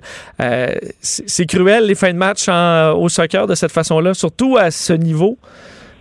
Ben, c'est cruel à tous les niveaux, mais c'est probablement la, la, pire façon de perdre puis la pire façon de gagner aussi. Euh, mais il n'y a pas vraiment d'autre solution à part de faire comme au hockey puis de continuer à jouer une deuxième, puis une troisième, puis une quatrième prolongation. Mais je veux dire, quand tu as déjà joué 90 minutes, Ouais, au soccer, c'est plus tough. Ça commence à faire beaucoup. Oui, il y a beaucoup moins de rotation. Euh, parlons de natation, parce que là, il euh, faut, dire, c'est un sport intéressant quand on a des. pour, pour un pays, parce que c'est un sport qui donne beaucoup de médailles par la variété des, des, des épreuves. Et ben, nos Canadiennes, nos Canadiens ont bien fait. Penny Oleksiak, euh, Canadienne la plus décorée des Jeux olympiques d'été, euh, c'est, ça devient la reine des Jeux en partie. Ben, c'est la reine des Jeux. Puis je veux dire, elle avait un peu surprise la dernière fois. Cette fois-ci, euh, on s'y attendait. Euh, on l'espérait, puis elle a tout simplement livré la marchandise. Puis ce qu'il y a de bien, c'est qu'elle est encore très jeune. Ça pourrait, ça pourrait se reproduire à nouveau aux prochains Jeux olympiques, mais euh, elle, a, elle a subi la pression, puis elle, elle a bien, euh, elle a bien répondu. Euh, je veux euh, dire un mot sur en haltérophilie, le travail de Maud Charon. J'en parlais avec euh, quelqu'un dans le monde du sport tantôt qui notait, bon, veut, veut pas que cette, cette Québécoise s'est entraînée comme elle a pu pendant la pandémie à l'intérieur. C'est un peu le symbole de tous les athlètes qui ont dû s'adapter pendant cette période d'insécurité, mais qui ont dû s'entraîner des fois dans des chambres d'hôtel, dans le sous-sol, avec des installations temporaires. elle, est, fait partie un peu de ces symboles des Jeux olympiques de Tokyo qui ont su s'adapter et de tirer profit de la situation malgré tout, toutes les embûches. Ben, les performances qui, ont eu lieu à Tokyo sont vraiment exceptionnelles parce que euh, je pense pas qu'il y, ait beaucoup de, gens dans le monde, euh, des athlètes dans le monde qui ont eu des, euh, situations optimales d'entraînement. au Canada, on a été un peu aussi mal placé parce que dans bien des cas, quand il y avait des quarantaines pour revenir, ben, les gens partaient tout simplement pas. Je pense que c'est le cas de, de Maude aussi. mais d'avoir été assez créatif pour se placer dans des bonnes conditions d'entraînement malgré tout. Euh, moi, en tout cas, je leur lève mon chapeau parce que c'est c'est euh, pas des situations qui sont faciles à vivre pour personne, euh, sans savoir au départ si les jeux auraient lieu ou pas. Là. Euh, d'ailleurs, dans être athlète à ce niveau-là, c'est déjà un défi immense. Avec la COVID, c'est un défi encore plus euh, surhumain. Euh, Laurence Vincent Lapointe, à travers ça, peut-être l'histoire des, des, Jeux pour Équipe Canada, parce que c'est incroyable ce qu'elle a tu traversé dans les deux dernières années avec ces accusations de dopage qui sont tombées. Elle a été complètement blanchie, mais réussi à s'entraîner malgré tout, à garder le moral, à, malgré l'absence de compétition, réussi à finalement se qualifier de, de, de peine et de misère. En fait, pas, pas raison de ses performances, mais on a dû la mettre contre d'autres pour réussir à gagner sa place au jeu. Et finalement, revient avec deux médailles. C'est, euh, ce serait l'histoire coup de cœur de beaucoup de Canadiens? Ben, je pense qu'elle représente euh, ce que nous aimons être au Canada euh, comme athlète, résilient, motivé, impliqué. Puis je pense que, en tout cas, elle, je vois pas beaucoup de monde qui a réussi, à passer à travers tout ce qu'elle a passé, puis d'être euh, d'être euh, sur une marche du podium en, bout de ligne. il y en a probablement un grand nombre qui aurait lâché euh, bien avant. Fait c'est exceptionnel sa performance. Au-delà de tous les autres, c'est quand même une histoire hors du commun. Là. Est-ce qu'il y a d'autres compétitions qui, évidemment, il y, a, une variété de sports aux Olympiques, euh, mais qui vous ont euh, euh, fait le meilleur spectacle, que vous avez suivi de près pendant les Jeux? C'est assez varié. On peut, si on voulait se coucher tard, là, on avait l'embarras du choix. Est-ce qu'il y en a qui sont qui ont retenu votre attention plus que d'autres? Ben, il y en a beaucoup qui ont retenu mon attention. Je pense que c'est des jeux exceptionnels pour le Canada. Là. Euh, euh, c'est sûr que c'est pas tous du, féminin. Euh, André Degrasse en athlétisme, Damien Warner en athlétisme aussi, c'est assez impressionnant. Puis il y a d'autres pays qui m'ont vraiment beaucoup impressionné, là, comme en Florida Duffy en triathlon. J'ai vraiment été impressionné de la, l'avoir allé. parce que quand elle est arrivée au fil d'arrivée, moi j'étais sûre qu'elle aurait elle aurait cassé avant, comme on dit, en, termes de course. Puis euh, elle s'est rendue au fil d'arrivée sans jamais regarder en arrière. Des performances que je trouve euh, vraiment exceptionnelles dans les circonstances. Euh. puis les gens, les gens qui sont pas des athlètes, ils peuvent pas voir exactement ce que ça demande comme effort, mais il y a personne qui est capable de sortir des performances comme ça dans, dans, dans les gens ordinaires. Et vous travaillez avec les jeunes Pensez-vous que malgré euh, la version différente des Olympiques cette année, euh, le décalage horaire qui n'était pas l'idéal, on comprend que les codes d'écoute ont pas dû être les, des records par rapport aux derniers jeux, mais euh, somme toute, plusieurs belles histoires dont on vient de parler ont ressorti. Pensez-vous que ça peut avoir inspiré certains jeunes qui sont en sport étudiant avec vous ou qui ne le sont pas et qui voudront peut-être se mettre au sport? Ben, j'ose espérer que oui, mais je pense que chaque euh, Jeux olympiques euh, a eu cet impact-là sur les gens. Je vois pas pourquoi celui-ci serait plus euh, serait différent des autres, même s'il n'y avait pas de spectateurs. ça a été quand même des jeux qu'on pouvait voir beaucoup, beaucoup en ligne et à la télé. à l'heure de notre choix, revoir des revoir des événements quand on se lève, quand on se couche. Je veux dire, avec avec les, toutes les, les possibilités Internet il n'y a aucune raison pourquoi les gens n'ont pas été capables de, de voir beaucoup, beaucoup de choses, puis je suis sûr que ça inspire tout le monde. Et euh, je parlais en terminant avec un docteur tantôt sur cette nouvelle, comme quoi il y a beaucoup de jeunes qui ont malheureusement mis de côté le sport pendant la pandémie, délaissant leurs équipes sportives parce que ça a été difficile avec la COVID, ont peut-être voulu prendre une pause, trouvaient ça trop compliqué, euh, il y a eu les confinements. Est-ce que ça vous inquiète euh, que plusieurs jeunes aient mis de ça de côté ou vous pensez qu'ils vont revenir dès que ce sera possible? vous, dans vos, vos équipes de soccer, ça se passe comment? Est-ce que certaines ont, délaissé le sport malheureusement pendant la pandémie? Oui, il y en a qui ont délaissé le sport. Il y en a qui n'ont pas eu le choix de délaisser le sport parce que c'était tout hmm. simplement pas à faire. Euh, il y en a d'autres qui euh, qui tenaient juste par un fil, puis cette, euh, cet arrêt pour tous les a les a pas ramenés ou en tout cas leur a permis de rien faire. J'espère qu'on va pouvoir les récupérer. Euh, puis pas juste en soccer, je veux dire dans tous les autres sports aussi, parce que dans l'école où je travaille, euh, on a on a beaucoup de sports, puis je suis en charge de ça. Mais notre objectif va, va être d'aller les récupérer puis d'essayer de les ramener vers le sport. Pensez-vous que c'est pire en féminin qu'en masculin? Oui, ben c'est justement ce que le docteur nous disait. C'est déjà un peu une inquiétude avant même la pandémie que les jeunes filles l'Est euh, arrêtent davantage le sport que les garçons, euh, surtout ben, à un certain moment au secondaire. Est-ce que des fois un appel euh, du, du, coach ou de la coach dire regarde, reviens donc, ça, ça, va, ça va bien aller. Est-ce que ça, ça peut fonctionner? Ben, en féminin, ça, marche très bien, ça, généralement. Quand, euh, quand on a des coachs qui s'impliquent puis qui vont euh, les rechercher, il faut aller les rechercher mm. une par une. Euh, les coéquipières sont importantes aussi pour aller rechercher aller rechercher les athlètes, là, mais mais oui, c'est pas c'est pas quelque chose qu'on va récupérer en un mois ou deux mois. Ça va probablement prendre un an ou deux avant qu'on puisse mm. revenir au niveau où on était avant la pandémie. Mais ça rend votre travail d'autant plus important et admirable. Sophie Drolet, c'était vraiment un plaisir de vous parler. Merci. Bonne saison euh, de la rentrée qui va commencer bientôt et euh, merci d'être là. Merci. Au revoir.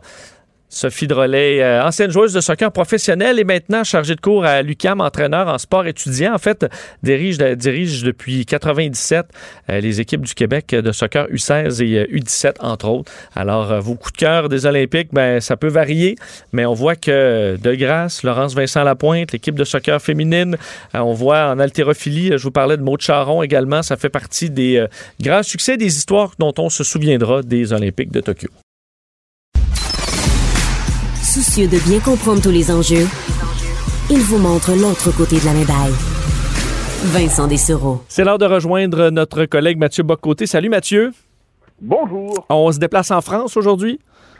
Oui, absolument. Alors, c'est un événement qui s'est passé euh, en Vendée. Euh, un prêtre, donc, s'est fait euh, assassiner par un homme qui l'hébergeait, un homme qui l'hébergeait qui était de mémoire un réfugié rwandais qui par ailleurs, en 2020, avait incendié la cathédrale de Nantes, ce qui est quand même pas rien, et qui depuis 2019 ne devait plus être sur le territoire français.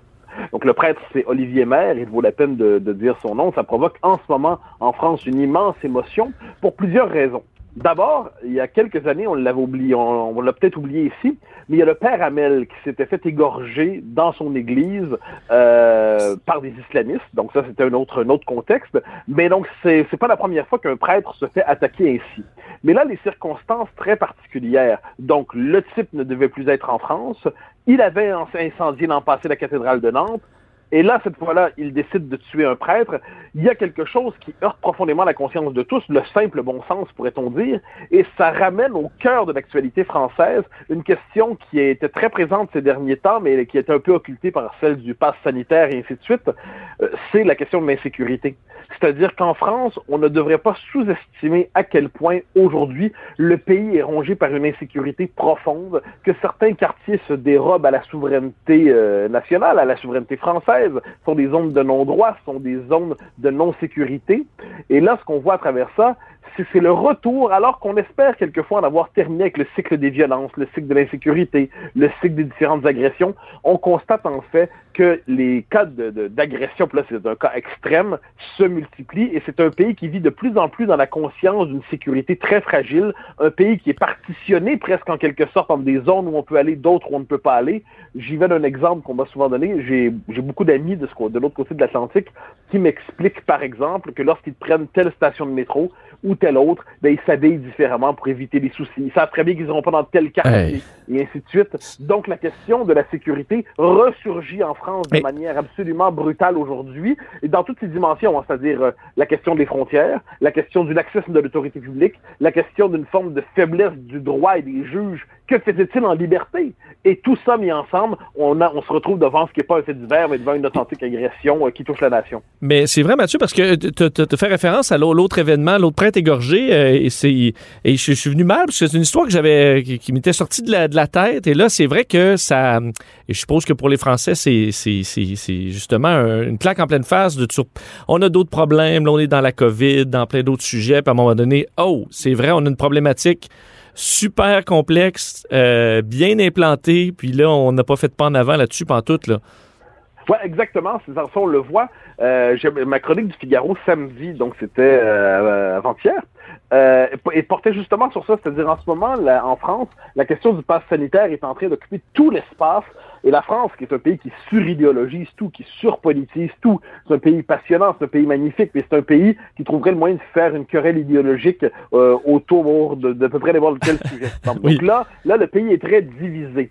Mais là, boum, ressurgit dans la vie publique euh, au-delà de la question du pass sanitaire, des questions, j'oserais dire, autrement plus profondes qui dépassent l'actualité à court terme, c'est le fait que le pays s'enfonce dans une, euh, insécurité grave. Donc, il peut aller de tous les registres. Comme je dis, ça peut aller de dans telle telle euh, ligne de métro, dans telle aire, bon, telle ligne de métro, on va s'habiller différemment pour pas avoir de soucis. Dans tel RER, on ne se présentera plus parce qu'on sait qu'on peut se faire agresser. Dans tel quartier, on ne se présentera plus vraiment après telle heure parce que c'est dangereux pour les femmes, notamment dans certains endroits, ainsi de suite. On se rappelle en 2017 le quartier de la Chapelle-Pajol, euh, où euh, suite à l'arrivée, il euh, faut le dire, de, de, migrants euh, qui étaient qui avaient un rapport assez différent à l'égalité homme-femme, les femmes étaient n'étaient plus véritablement mises dans les rues du quartier. Bon, donc ça, et là il y a une gradation. La gradation ultime, on le voit aujourd'hui avec ce, qui vient de se passer. Euh, et on garde en souvenir les attentats terroristes des dernières années. Et on se regarde tout ça, et puis on se dit, ce pays, qui est de la douce France, hein, dont on, disait souvent, ce pays qui avait cultivé un art de vivre exceptionnel, un art des libertés, euh, une, culture à nul autre pareil qui brillait à travers le monde, eh bien, ça devient aujourd'hui un pays euh, dévasté par la violence et qu'on peine à nommer parce qu'on ne veut pas se représenter la France de cette manière. Mais la réalité, là... Et Mathieu, moi j'aime les, les, politicien un peu plus dans la nuance. en France, euh, Marine Le Pen, je voyais, a tweeté en disant euh, tout simplement En France, on peut donc être clandestin, incendier la cathédrale de Nantes, ne jamais être expulsé et récidiver en assassinant un prêtre. Et veut, veut pas, c'est le genre de message qui, oui, d'un, c'est vrai, ça frappe l'imaginaire. Donc, euh, tu donnes souvent des munitions à des, à des partis politiques un peu plus, un peu plus extrêmes parce que au centre, on, ça réagit peu ou on est mal à l'aise. Bah, ben, c'est toujours le même problème, hein. c'est-à-dire pourquoi la classe politique se perd-elle en mièvrerie, euh, est-elle incapable de nommer les choses, qui fait en sorte que les partis que l'on dit populistes euh, sont les seuls finalement à s'exprimer sur ces questions de manière dite décomplexée, alors qu'on devrait souhaiter que sur ces questions-là, qu'on soit à gauche, au centre, à droite, populiste, pas populiste, ou ainsi de suite, me semble-t-il qu'il devrait y avoir une forme de consensus, non seulement dans l'expression de l'horreur, ce qui est un fait, mais dans la résolution, la fermeté dans cette idée que ce qui vient de se passer ne doit plus jamais Donc, on ne devrait jamais concéder à qui que ce soit euh, le monopole sur ces questions-là. Or, c'est ce qui s'est passé pendant de nombreuses années. Si les partis populistes en Europe ont pu croître autant, c'est parce qu'on leur a concédé les questions d'identité, de sécurité et ainsi de suite. De un moment donné, ils étaient les seuls à en parler. Ils ont trouvé leur espace politique en parlant de ça.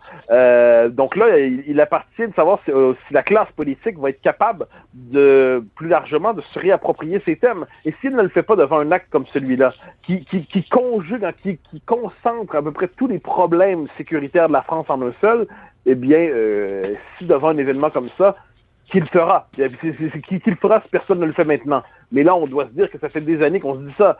Après Charlie Hebdo, on s'était dit plus jamais ça. Après le Bataclan, on s'est dit plus jamais ça.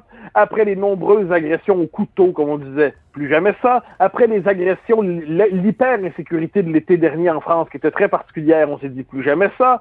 Euh, après le père Hamel, il y a cinq ans, on s'est dit plus jamais ça. Bon, on se le dit tout le temps finalement. Donc manifestement, il y a une forme de, la, il y a une forme de politique rhétorique, une politique en parole pour dire que tout cela est inacceptable, qu'on est outré, qu'on est scandalisé mais à un moment donné, la question se pose, c'est-à-dire qu'on y revient. On est devant un cas qui concentre tous les problèmes, c'est-à-dire il ne devait pas être en France, il y est resté. Il avait brûlé la cathédrale de Nantes, euh, il était encore en liberté. Euh, et là, il fait un assassinat, et puis on nous explique, une partie des politiques nous disent ah mais euh, c'était pas possible de l'expulser à cause de telle telle telle considération qui relève des, tribunaux. Ben, à un moment donné, manifestement, quand une certaine conception du droit rend l'État impuissant et incapable de protéger sa propre population, c'est qu'il y a un problème avec une certaine conception du droit qu'il y a des juges activistes euh, pour qui la sécurité devient une question secondaire. Euh, je pense que dans la prochaine présidentielle qui s'annonce, dans, moins d'un an, euh, je pense que la question de la sécurité, pour peu que la France sorte du moment hyper Covid, la question de la sécurité va être absolument centrale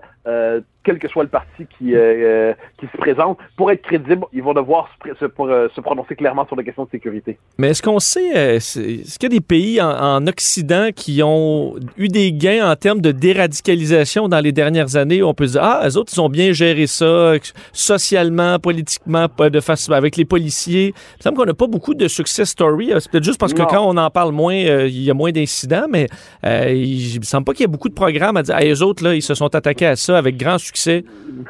Non, d'autant là, ce qu'on en sait, on n'est pas devant un, islamiste. On est devant euh, un, cas plus trouble. Je, parle sous réserve des prochains faits, mais ce qu'on voit pour l'instant, c'est ça. On n'est pas devant du tout, on n'est pas mhm. devant un attentat islamiste.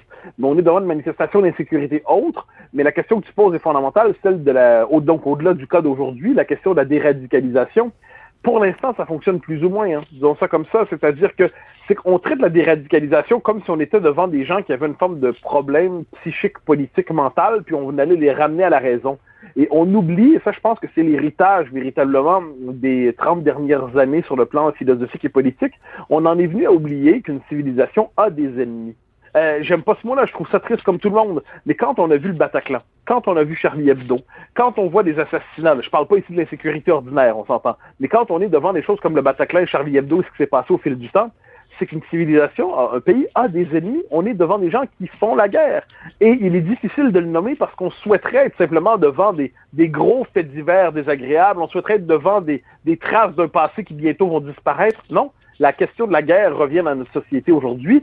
Euh, l'islamisme est une question centrale, donc c'est pas elle dont on parle aujourd'hui, on s'entend en Vendée, mais euh, donc la question de l'insécurité se pose plus largement. C'est-à-dire, oui, d'un côté, il y, a les, islamistes qui peuvent tirer sur des terrasses et ainsi de suite, euh, et de l'autre côté, on a l'insécurité au quotidien euh, qui est liée aux gangs, qui est liée au trafic de drogue, qui est liée au conflit entre les gangs et ainsi de suite. Euh, si on le voit en France euh, beaucoup, eh ben, tout ça mis ensemble fait un paysage qui ne se laisse même plus réduire à la question de la radicalisation islamiste. C'est un paysage beaucoup plus vaste et on dirait que la classe politique peine à s'en emparer de peur justement, encore une fois, d'avoir l'air raciste, xénophobe et ainsi de suite. Hmm, toujours inquiétant de voir ces, euh, ces événements. Merci beaucoup Mathieu, on se reparle demain. Au grand plaisir. Bye Salut, bonne. Vous écoutez Vincent Dessereau, Cube Radio. Vous savez, j'en ai déjà parlé, j'en ai parlé à l'ouverture que j'ai euh, un ponton, je me promène sur euh, le fleuve depuis déjà deux ans maintenant, quoi magnifique près de Montréal, faut dire. Et euh, dans les derniers mois, à un moment donné, vous savez qu'un ponton, ça va pas bien vite. Là. On se promène bien tranquillement. Et à un moment donné, on voit un bateau arriver comme une fusée ou presque qui euh, ben, arrive vers Montréal à toute vitesse. Et là, ben, moi qui est très impressionné de voir ça passer, je me dis, qu'est-ce que c'est que ce bateau? Avant de comprendre, après quelques recherches, que c'est euh, une traverse, en fait, une navette fluviale entre Pointe-aux-Trembles et Montréal, qui avait déjà euh, bon, du service en 2019, qui avait pris une pause en 2020. C'est pourquoi l'été dernier, ben, j'avais pas aperçu ce bateau-là. Et je remarque une chose, il y a beaucoup de monde sur le bateau. En fait, le bateau est quasiment, en heure de pointe, bien plein. Euh, beaucoup d'intérêt visiblement pour cette traverse euh, qui est assurément plus plaisante que de faire le métro, le trafic pour ceux qui partent dans le coin de Pointe-aux-Trembles pour se rendre à Montréal. Euh, permet de profiter de cette voie rapide que devient le fleuve Saint-Laurent à ce moment-là. Vous avez peut-être lu d'ailleurs cet article de TVA Nouvelles ce matin, une navette fluviale aimée et débordée ces jours-ci. Donc cette traverse, on rejoint pour en parler la, des croisières Navarque, le directeur des opérations Gilles Tanguay qui est au bout du fil. Monsieur Tanguay, bonjour. Bonjour. Ah, alors vraiment, ben, d'un, ben, c'est impressionnant de vous voir aller euh, bateau qui est quand même, euh, est-ce que je me trompe, impressionnant par sa vitesse, cette navette fluviale euh, qui va, à ma foi, à une, vitesse qui paraît inusitée pour certains autres bateaux plus lents? Ben effectivement, c'est un bateau qui est rapide. C'est pas un bateau hyper rapide. Là, faut faut comprendre ce qui, ce qui fait notre avantage, parce que vous parlez bien du, du, rapport de vitesse par rapport au transport en commun ou même aux voitures qui sont prises sur, euh, sur la rue Notre-Dame ou sur le métropolitain. La vitesse du bateau, là, en moyenne, c'est 20 nœuds. 20 nœuds, si on met ça en kilomètre heure, c'est moins que 50 km heure. C'est une vitesse qui est, qui est permise dans la plupart des rues de Montréal. Qui fait la différence, c'est que ben, sur le fleuve, évidemment, comme vous le savez, quand vous promenez en ponton, il euh, n'y a pas de feu rouge, il n'y a pas de stop, il n'y a pas de trafic. Euh, la voie est libre euh, la majorité du temps. Alors, c'est ce qui fait que c'est efficace, rapide, puis qu'on sait exactement à quelle heure on va arriver. Donc, à, pleine heure de pointe, quelqu'un qui normalement part de Pointe-aux-Trembles pour se rendre au, euh, vieux port, ça lui prend combien de temps et ça vous prend combien de temps hein, avec la navette fluviale? Ben, nous, en, en bateau, là, c'est 30 minutes tout le temps. Euh, bon, une journée qui aurait euh, un vent du nord un petit peu plus de vagues, là, ça va peut-être nous prendre 40 minutes au pire, là. Mais euh, quelqu'un en voiture, j'imagine la nuit, là, ça va être une trentaine de minutes, mais en général, à l'heure de pointe, là, il y a des gens qui m'ont dit, des gens de pointe au tremble, que ça pouvait leur prendre une heure et demie par moment. C'est sûr que depuis la pandémie, les, les, les, les routes sont un peu moins encombrées, mais ça revient tranquillement, on le voit.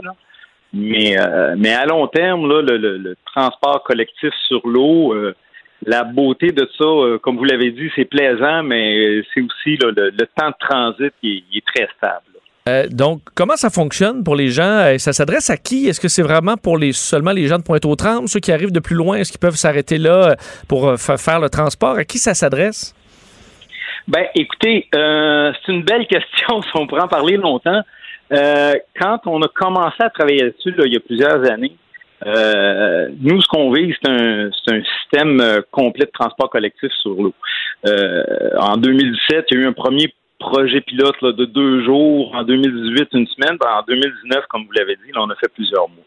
Là, c'est un peu une période de transition. C'est l'ARTM qui, qui, qui, qui gère le, le, le, système, si vous voulez.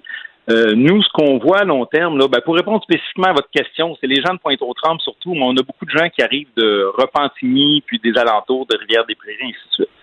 Mais, mais nous, ce qu'on vise, évidemment, là, on a un, un projet qu'on appelle le réseau fluvial Hochelaga, là, qui, qui ferait dans les mêmes temps euh, pourrait relier euh, Boucherville au centre-ville, Varennes au centre-ville, puis à partir de Repentigny et de et de Terrebonne aussi. Mais ce que vous me dites fait tout à fait du sens. C'est sous-utilisé, le secteur du, fleuve Saint-Laurent. Il y a des arrêts.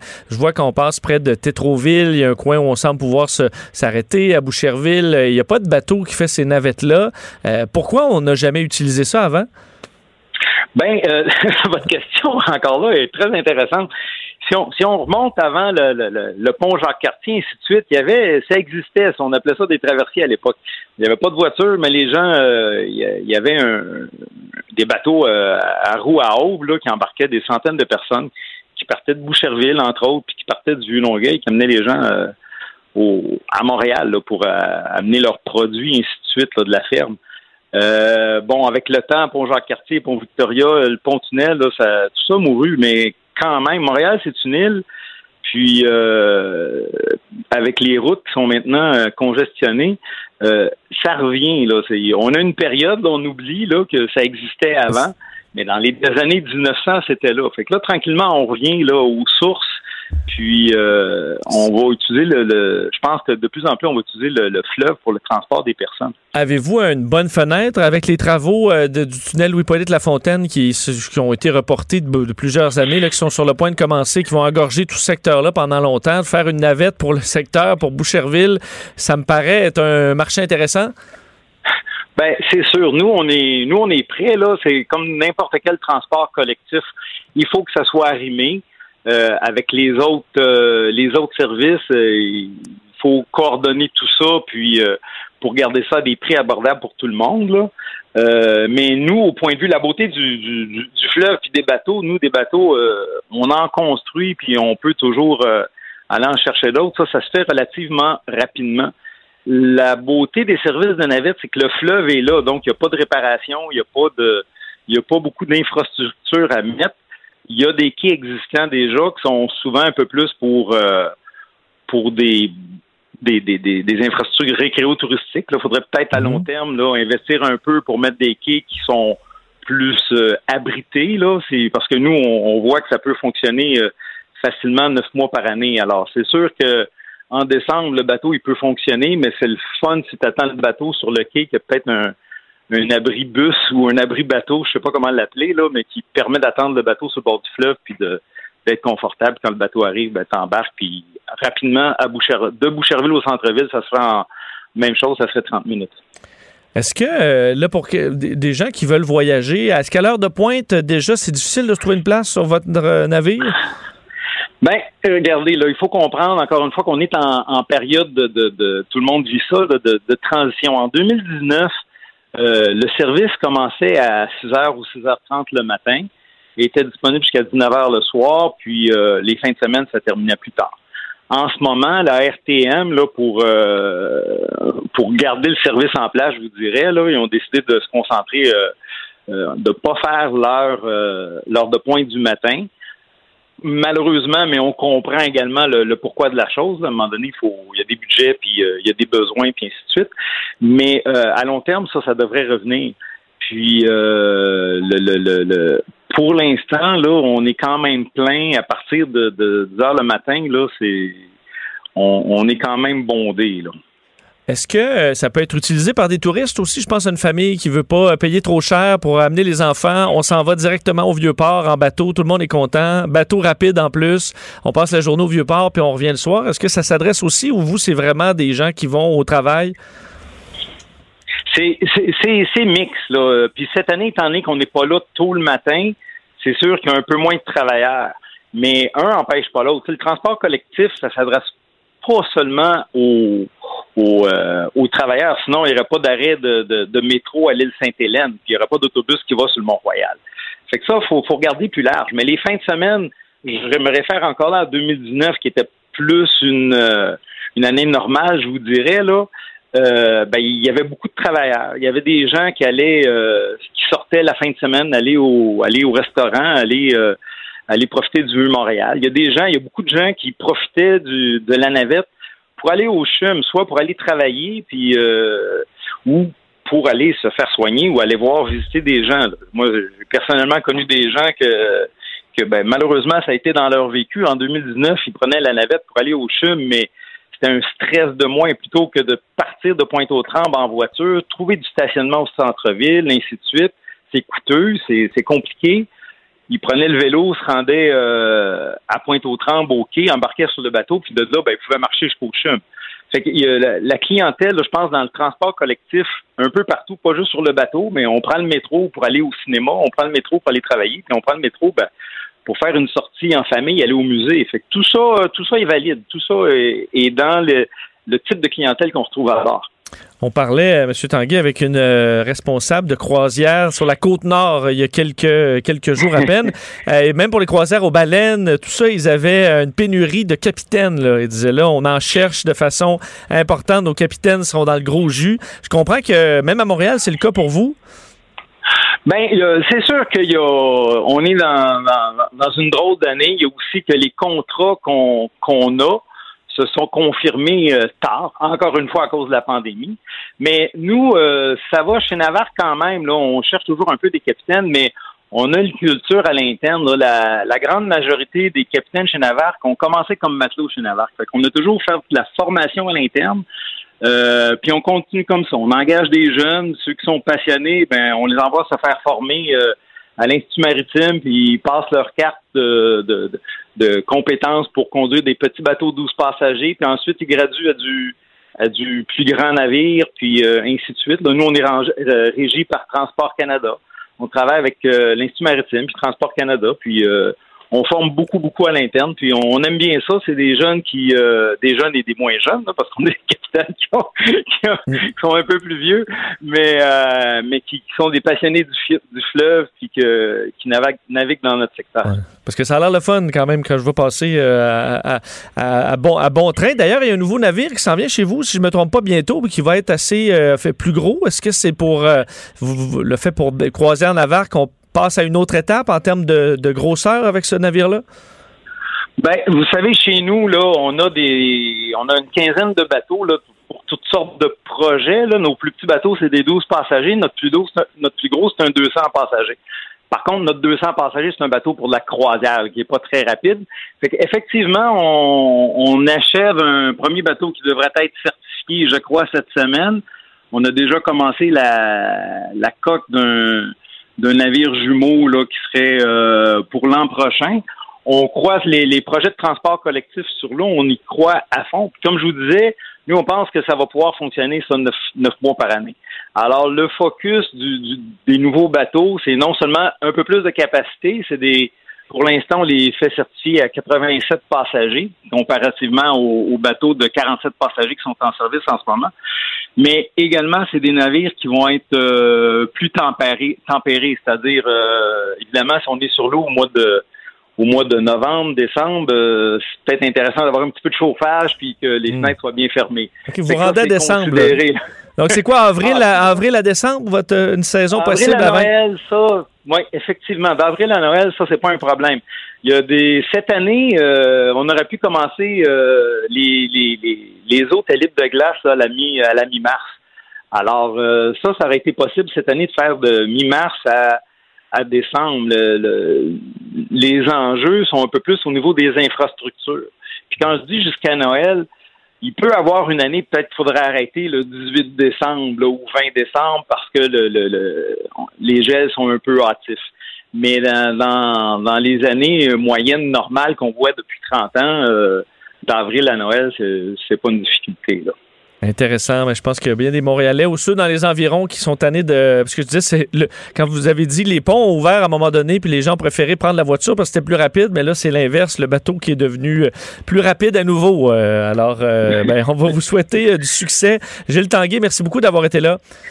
Ben, merci beaucoup. Au revoir. Bonne, saison. Gilles Tanguay, directeur des opérations à Croisière Navarque. Alors, on peut s'attendre, c'est quand même intéressant que ces navettes-là, euh, qui permettront de voyager un petit peu partout autour de Montréal en bateau euh, rapide, ben, ça va prendre de l'ampleur. Alors, pour l'instant, c'est pour être au tremble euh, vieux port, enfin, vieux Montréal.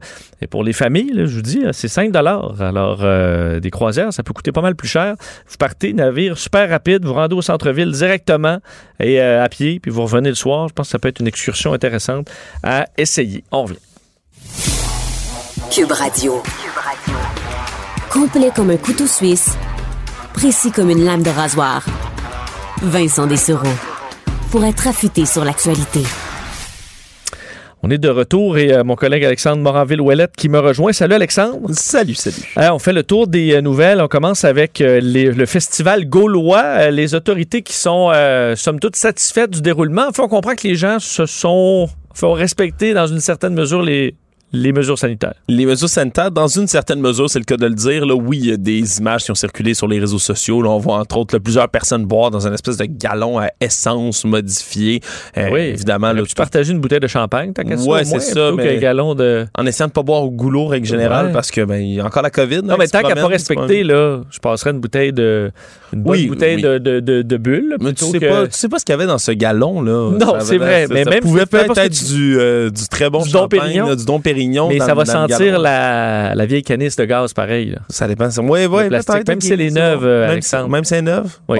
J'ai jamais reniflé beaucoup dans un bidon euh, d'essence. Ça risque de gâcher le Dom Pérignon, peut-être, le goût de plastique. Ça, c'est sûr. Ça remplace pas le décanteur. Voilà. Je te confirme. Merci. Euh, suivant cette parenthèse 20, oui. disons là, oui, ça s'est relativement bien passé selon les autorités sanitaires, puis le 6, entre autres, de Chaudière-Appalaches, qui supervise la région. Mais tout ça, faut dire, c'est après qu'on ait obtenu une ordonnance de la Cour pour permettre ce dialogue-là avec les organisateurs du festival qui au départ ne voulaient pas du tout se plier à quelques règles sanitaires que ce soit. Mais semble-t-il que cette ordonnance-là qui a été mise, émise par la Cour du Québec, donc les a forcés à respecter somme toutes les mesures sanitaires. On dit qu'il y avait, selon les estimations de la santé publique, près de 700 personnes qui étaient présentes samedi. Mais sinon, ça a suivi quand même toutes les règles qui sont faites pour les festivals en plein air. Donc c'est quand même moins que ce qu'il y aurait pu avoir théoriquement selon la limite. Oui, peut-être pas la meilleure des distanciations physiques, mais somme toute, c'est euh, ça s'est bien déroulé. La santé publique va quand même être à l'affût dans cette région-là, à savoir s'il y a une éclosion, une hausse de cas suspects qui ressort de là, peut-être pointre donc du doigt ce festival-là, mais pour l'instant, ça s'est bien déroulé. Mais tu mis mon, idée de dire les policiers auraient pu juste dire on veut remercier les gens, du, les Gaulois pour leur respect euh, des règles, ils ont été super coopératifs pour juste briser un peu leur ligne, même s'ils n'ont pas respecté, mais tu fais juste sortir le spin. Ah, merci, une grande coopération euh, des gens qui ont respecté les mesures sanitaires sauf de quelques rares exceptions. Ouais, ben, ils ont, ils ont fait, il y a eu quand même quelques coups euh, d'éclat médiatique dans l'autre sens. là. Je pense entre autres à la, la collègue de Radio-Canada oui, qui s'est fait je pense sacrer juste pour le un spin, cadavre là. de moufette derrière. Pour dire, pour eux, c'est des Gaulois. Ah, ouais, ouais, Mais tu les fais passer pour des vrais moutons. Il coopère super bien avec En euh, ils notre officier ici, fins. Monsieur César, Jules de son nom. Poli. Les Gaulois euh, rendus. Non, Nada, tantôt, t'es pas d'accord. Préférait que les policiers fassent leur travail, puis je suis quand même, euh, quand même d'accord. Euh, le PQ veut un échéancier pour la mise en œuvre du rapport Laurent. Oui, entre autres, parce qu'il y a encore une hausse des signalements à la DPJ dans les dernières semaines. on l'apprenait, mais là, c'est le chef du Parti québécois, Paul Saint-Pierre Plamondon, qui demande des comptes au gouvernement. Il les a interpellés aujourd'hui en voulant un échéancier vraiment pour la mise en place des différentes recommandations du rapport Laurent, évidemment, sur la DPJ. Ils veulent également savoir l'avancement des sommes qui ont été promises par la CAQ au début du printemps. On se rappellera, le ministre de la Santé et des Services sociaux, Lionel Carman, qui avait fait diverses annonces financières pour soutenir la DPJ, 28,5 millions qui étaient consacrés à l'accès aux services chez les jeunes vulnérables et 10 autres millions annoncés pour les familles d'accueil, entre autres. Mais on aimerait voir du côté du PQ, savoir comment avancent ces sommes, où sont-elles données et surtout les recommandations quand vont-elles être appliquées? C'est certain qu'il y a bon nombre de rapports euh, généralement là, qui peuvent prendre des années avant d'être mis en place et on dit que celui-ci en particulier ne devrait pas être tabletté. Donc c'est une interpellation qui peut euh, devenir assez intéressante là, du côté du gouvernement. C'est la fin des Olympiques de Tokyo. Euh, On dresse un bilan assez positif euh, de, du passage de nos Canadiens. Ouais, même si c'était pas des jeux ordinaires, puis même euh, pendant les semaines là, qui ont précédé les jeux, on, on s'attendait presque à ce que ce soit la catastrophe. hein. Il y a des organisateurs qui avaient démissionné. Près de 60% de la population japonaise était complètement contre l'idée de tenir des jeux.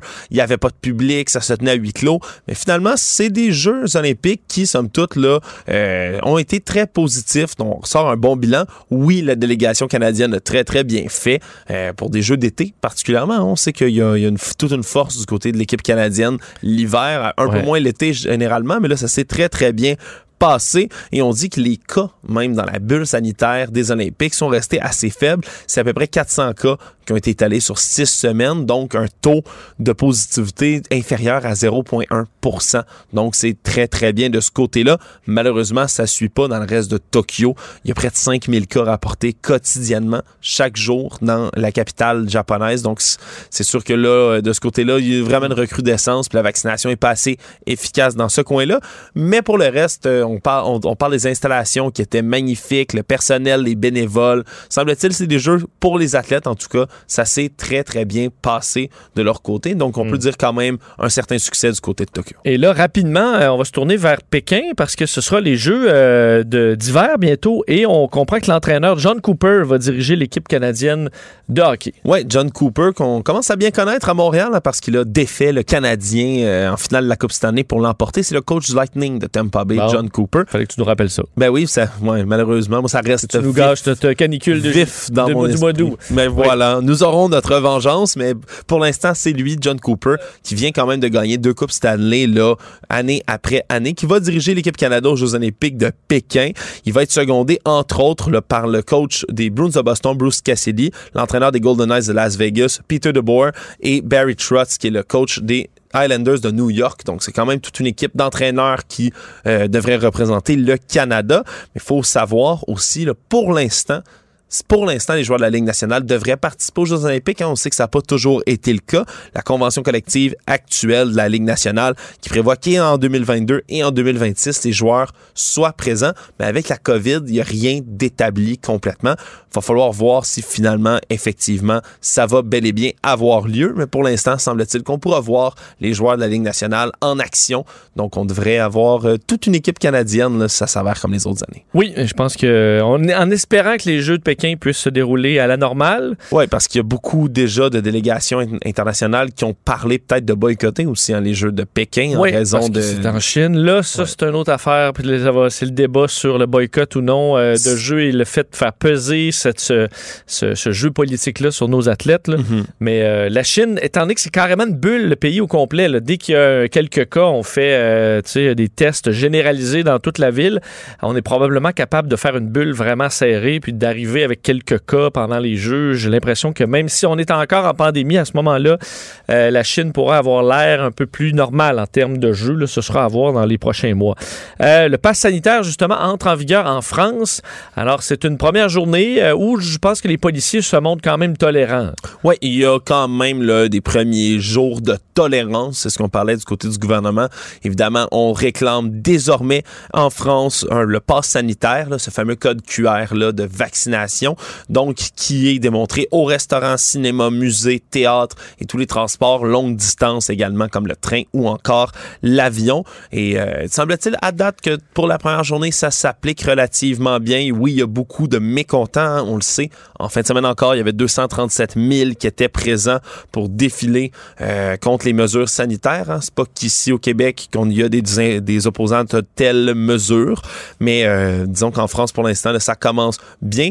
Le pass sanitaire, c'est vraiment pour la vaccination complète, hein, ou encore là, une guérison de la COVID au cours des six derniers mois, hein, ce qui n'est pas appliqué pour l'instant, pas dans nos cartons, pour notre passe sanitaire à nous, le fameux passeport vaccinal qu'on n'a pas encore instauré, mais qui ne serait selon les autorités gouvernementales. Et donc, euh, pour l'instant, les forces de l'ordre qui vont se concentrer beaucoup sur les zones plus touristiques, les zones plus urbaines, mais euh, dans les prochains mois, on parle vraiment de surveiller de manière massive des contrôles, entre autres dans les transports, qui ne seront pas systématiques. On ne va pas demander à l'achat, par exemple, d'un billet de train tout de suite de démontrer son passe sanitaire, mais on parle de contrôles qui vont se faire là, souvent. Quelqu'un qui pourrait passer, là, comme dans les trains font déjà en France, par exemple, pour les, euh, les billets. Hein. on passe euh, étiqueter ton billet puis voir, contrôler les billets du monde. Mais maintenant, ça pourrait être la même chose pour le passeport vaccinal. Et euh, on se déplace en Chine, justement, on en parlait, mais on parle d'un tollé après des accusations de viol chez Alibaba. Même si le mouvement MeToo là, a été beaucoup moins fort en Chine, il y a quand même certaines femmes là, qui en ont profité pour euh, élever leur voix puis parler de certains problèmes. C'est le cas, entre autres, d'une employée euh, de le, géant du web Alibaba qui accuse un de ses supérieurs de l'avoir violé lors d'un déplacement professionnel avec un autre client dans une soirée très arrosée. Et surtout, ça a ramené un certain problème qu'on voit beaucoup, semble-t-il, dans les milieux d'affaires chinois. Cette culture de la consommation forcée d'alcool dans lesquels, pour faciliter là, les affaires, euh, la bonne la connaissance, mais on fait en sorte que des partenaires d'affaires en voyage ou en réunion boivent énormément d'alcool. Semble-t-il que ce serait à l'origine, entre autres, là, de cette, euh, ces allégations donc de viol qui ont suivi. L'employé d'Alibaba qui a été déjà renvoyé. Merci beaucoup, Alexandre. On doit s'arrêter. On vient dans quelques secondes. Cube Radio. Cube Radio. Cube Radio. Pour comprendre même les dossiers les plus compliqués, Vincent Dessereau. Cube Radio. Cube Radio. En direct à LCN. 14h15, on va aller retrouver le camarade Vincent Dessereau en direct dans son studio à Cube Radio. Euh, salut Vincent. Bonjour Paul. Euh, la semaine, évidemment, va être celle du passeport vaccinal parce que, euh, de toute évidence, demain, le ministre Christian Dubé va annoncer les, les, en fait, les modalités. on dit souvent que le diable se cache dans les détails, Vincent. Donc, le fameux passeport vaccinal. on sait que le principe est adopté du côté euh, de Québec. Mais comment ça va se faire? Euh, qui, euh, quelles seront les limites pour ceux qui ne seront pas vaccinés? J'ai l'impression qu'il y a tout un débat qui va être lancé demain. Oui, j'ai vraiment hâte d'avoir les détails. Ce sera vraiment intéressant de savoir exactement où le Québec va se placer. Est-ce que ce sera un copier-coller de ce qui se passe en France? Est-ce qu'on ira avec un autre chemin? quelles seront les exceptions? On sait qu'en France, on peut présenter un test là, dans les 72 heures. Si on a fait un test COVID négatif, si on a un test positif aussi qui date de plus de 11 jours, donc si on a eu la COVID récemment, on n'a pas besoin de passeport vaccinal ou de euh, sanitaire, comme disent les Français. Donc, euh, vraiment, ça va être intéressant et, source de débat. Ce que j'aime de la, de la, position du Québec en ce moment, il faudra voir si le Québec pourra en profiter, c'est de rester flexible en ce moment parce que la France, ce qui se passe présentement, eux qui lançaient ça ce matin, euh, nous offre le banc d'essai parfait pour le, notre passeport vaccinal au Québec. On a eu la chance en ce moment d'avoir le contrôle dans notre système de santé. On a 14 personnes hospitalisées aux soins intensifs, donc on n'a pas vu de monde même si les cas augmentent. Dans les hôpitaux, ça n'a pas augmenté. On a un peu de jeu pour regarder ce qui se passe chez les Français et s'ajuster. Euh, il y a toute la question de l'acceptabilité sociale en France qu'on va voir, à quel point dans les restaurants ça fonctionne bien. Euh, la France, puis on a fait le test en Israël, il y a le passeport vaccinal. Est-ce que c'est c'est le, le, même type de population? Est-ce qu'on peut prendre toutes les leçons d'Israël pour les amener chez nous? Je sais pas. Mais les Français, c'est intéressant. C'est une population qui est contestataire, qui est, les Français sont prompts à manifester, prompts à s'objecter encore plus que nous. Donc, si on est capable de tempérer euh, tout ça, si cette crise dans quelques jours, on n'en parle plus, que les Français euh, rentrent dans les rangs, respectent le passeport vaccinal, il n'y a pas de problème, ben, on va savoir que chez nous, ça va, devrait bien se passer. Ils ont évidemment la culture de la restauration en France euh, qui est encore plus grande que chez nous. Donc, nous, les restaurants, on a ce lien-là fort aussi. Alors, comment ça fonctionne dans les pubs, dans les bistrots? On va le voir dans les prochains jours en France. Donc, on a un bel exemple de comment ça peut se passer chez nous. On peut s'asseoir puis regarder. On a ce luxe-là en ce moment dans notre système de santé de dire on peut attendre quelques semaines, ah. regarder l'expérience française et s'ajuster. S'il y a des petites erreurs, là, on pourrait les corriger. Parce que New York commence euh, mi-septembre, si je ne me trompe pas, donc on n'aura pas ces, données-là pour s'ajuster, mais en France, on les aura. Ah. Mais en même temps, euh, on, le sent, je ne sais pas pour toi, autour de toi, mais euh, les gens qui ont, accepté euh, de se faire vacciner deux fois, on sent qu'il y a de l'impatience. Il n'y aura, pas beaucoup de, j'allais dire, de charité chrétienne à l'égard de ceux qui pourraient s'objecter à, ce passeport vaccinal. Là aussi, il y aurait des points de tension, mais Vincent, le Québec là, est, en Amérique du Nord, avec la ville de New York, l'endroit où le passeport vaccinal va probablement s'appliquer en premier. Oui. et là, le Québec va, va ouvrir la voie. As-tu l'impression, au fond, qu'il y a une immense majorité de la population, des gens qui nous écoutent, qui souhaitent que ça entre en vigueur plus tôt que tard? Absolument, et on le voit là, dans il y, a, une il y a un groupe là, très criard qui est fortement contre qu'on va voir. C'est toujours là, les anti-vaccins au Québec, c'est quelques pourcents. C'est juste qu'on les voit vraiment beaucoup. La population suit, a suivi les règles patiemment, est consciente de tout ça, qui s'ajoute dans les nuances, qu'on n'a pas toujours toutes les réponses concernant la COVID. Mais sur le passeport vaccinal, on voit une population, puis je l'entends effectivement, là, tout comme toi, euh, les gens sont en, général pour. Il y a quelques questions éthiques, c'est tout ça qu'on veut. Mais euh, il y a un point d'interrogation qui quand même qui intéressant, c'est est-ce que ça fonctionne?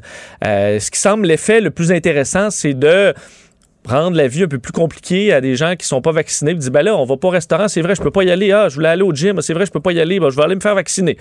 Pour les effets sur vraiment les cas, ça, il faudra voir. Parce qu'il euh, y a beaucoup de transmission chez les gens, là, transmission dans des rassemblements à la maison. Euh, ça, ça va pas changer. Euh, grand-maman, les amis, ils vont pas avoir un scanner à, passeport vaccinal à la maison. Donc ça, ça va pas s'arrêter. Alors, est-ce qu'il y aura vraiment mm-hmm. un effet sur la pandémie? Peut-être pas, mais sur les, la vaccination, je pense que oui. Ceux qui se décident à dire, hey, on va-tu au, au, restaurant? Ah, c'est vrai, j'ai plus le droit ben là, euh, ça commence à devenir concret pas mal euh, pour certains. Et à mon avis, il y en a qui vont aller se mettre en file pour aller se faire vacciner dans la journée. Dès qu'ils vont dire, oh, c'est vrai, les amis se rejoignent ce soir, puis je peux pas y aller. Bon, ben, c'est beau. On va régler ça cet après-midi, puis ils vont nous attendre au centre de vaccination, je pense, les bras ouverts. Hum. Comme disait mon, ami Jean Lapierre à l'époque, il y a deux choses qui mènent le monde, hein? la pas du gain et la peur de la perte. À suivre, donc, Vincent, c'est bien dit, à suivre. Cube Radio, à surveiller. Donc, en principe, demain, on va connaître toutes les modalités. Merci, Vincent. Merci, bonne, Paul. émission à Cube. Toi aussi. Culture et société.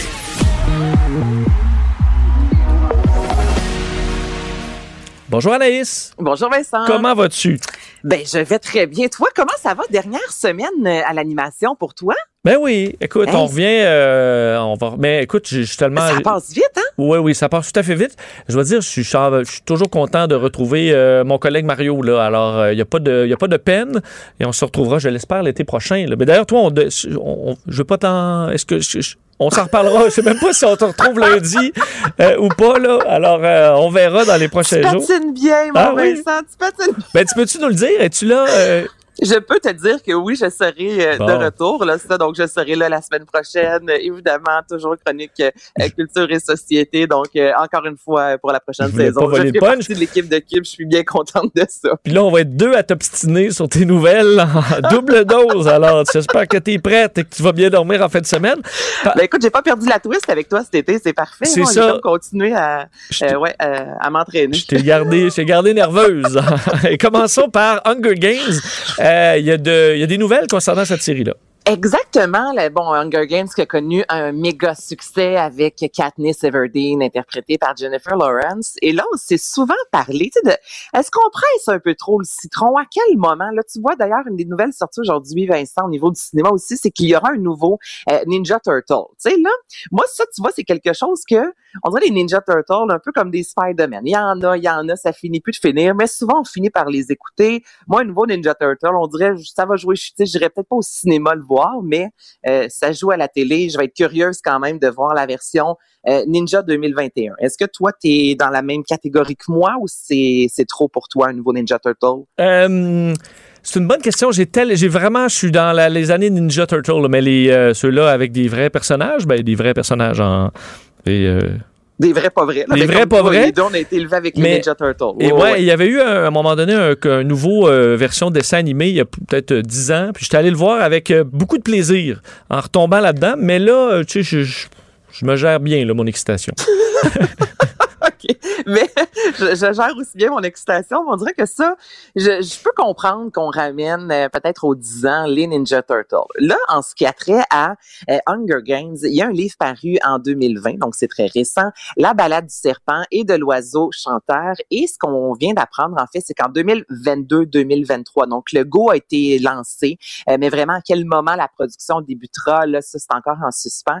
Donc c'est un préquel. Donc on va suivre, en fait, c'est le président Snow, euh, qui a, euh, est devenu vraiment le président de Panem que personne euh, aime, en fait, qu'on a tous détesté, un homme sans scrupules, méchant, qui adore voir les gens souffrir autour de lui. Et là, on va revenir 64 ans avant les événements, Vincent, que l'on connaît en fait de Hunger Games, au moment où Snow avait 18 ans, que lui-même est devenu mentor en fait des Hunger Games, et là on lui a donné, devait justement euh, entraîner une jeune fille du district 12. Alors là on va tout comprendre un peu comment il a pu passer, pardon, comment est-il devenu aussi méchant? Qu'est-ce qui fait que le district 12, entre autres, il le déteste? Euh, tu sais, ça peut être intéressant. En même temps, est-ce que c'est nécessaire? J'aurais tendance à te dire non. Moi, des préquels à maner, le pourquoi du comment, de euh, autant le préquel, l'autre fois, on parlait de, de brillantine, de Grease, à savoir pourquoi les roses elles euh, sont devenues les roses. Tu sais, on peut trouver des idées originales aussi, mais quand il y a un peu d'argent à faire, oui, puis ça reste Hunger Games, mais en même temps, Hunger Games, c'est Jennifer Lawrence, tu comprends? Katniss Everdeen est tout là-dedans. L'oiseau moqueur y est, donc tu sais, j'ai hâte de voir. On n'a pas plus de détails que ça, mais déjà ce week-end, je dirais que sur les médias sociaux, les fans d'Hunger Games ont vraiment trippé à l'idée de savoir qu'un nouveau film s'en venait, qu'on allait savoir pourquoi le, le, président Snow est aussi détestable. Bah, si c'est bon, euh, si c'est bon puis bien fait là, mais quand c'est bon puis c'est bien fait, faut être de mauvaise foi pour pas trouver ça bon. Tout à fait, tout à fait fait. Est-ce qu'Adèle s'en va à Las Vegas? Hey, ça, là, c'est des rumeurs. Mais on sait, je, te dis rumeurs, mais depuis un certain temps, tout ce qu'on a entendu en ce qui a trait à Vegas, c'est avéré quand même vrai. on savait, OK, peut-être Katy Perry, peut-être Céline Dion, tout ça a été confirmé. Mais où? Quel hôtel?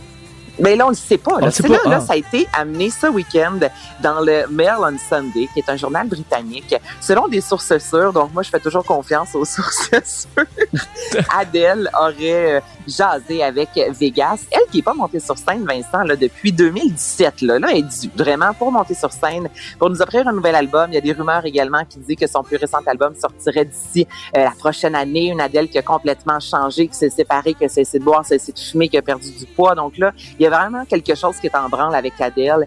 Et euh, une résidence à Vegas lui amènerait ce côté, oui, euh, sur scène, je, je, vois mes, mes, fans, je fais des spectacles, mais en même temps, c'est un peu comme une job au gouvernement. On dirait le, le, le, le, Las Vegas, il y, a une, il y a une stabilité. tu es à la même place. Ben oui.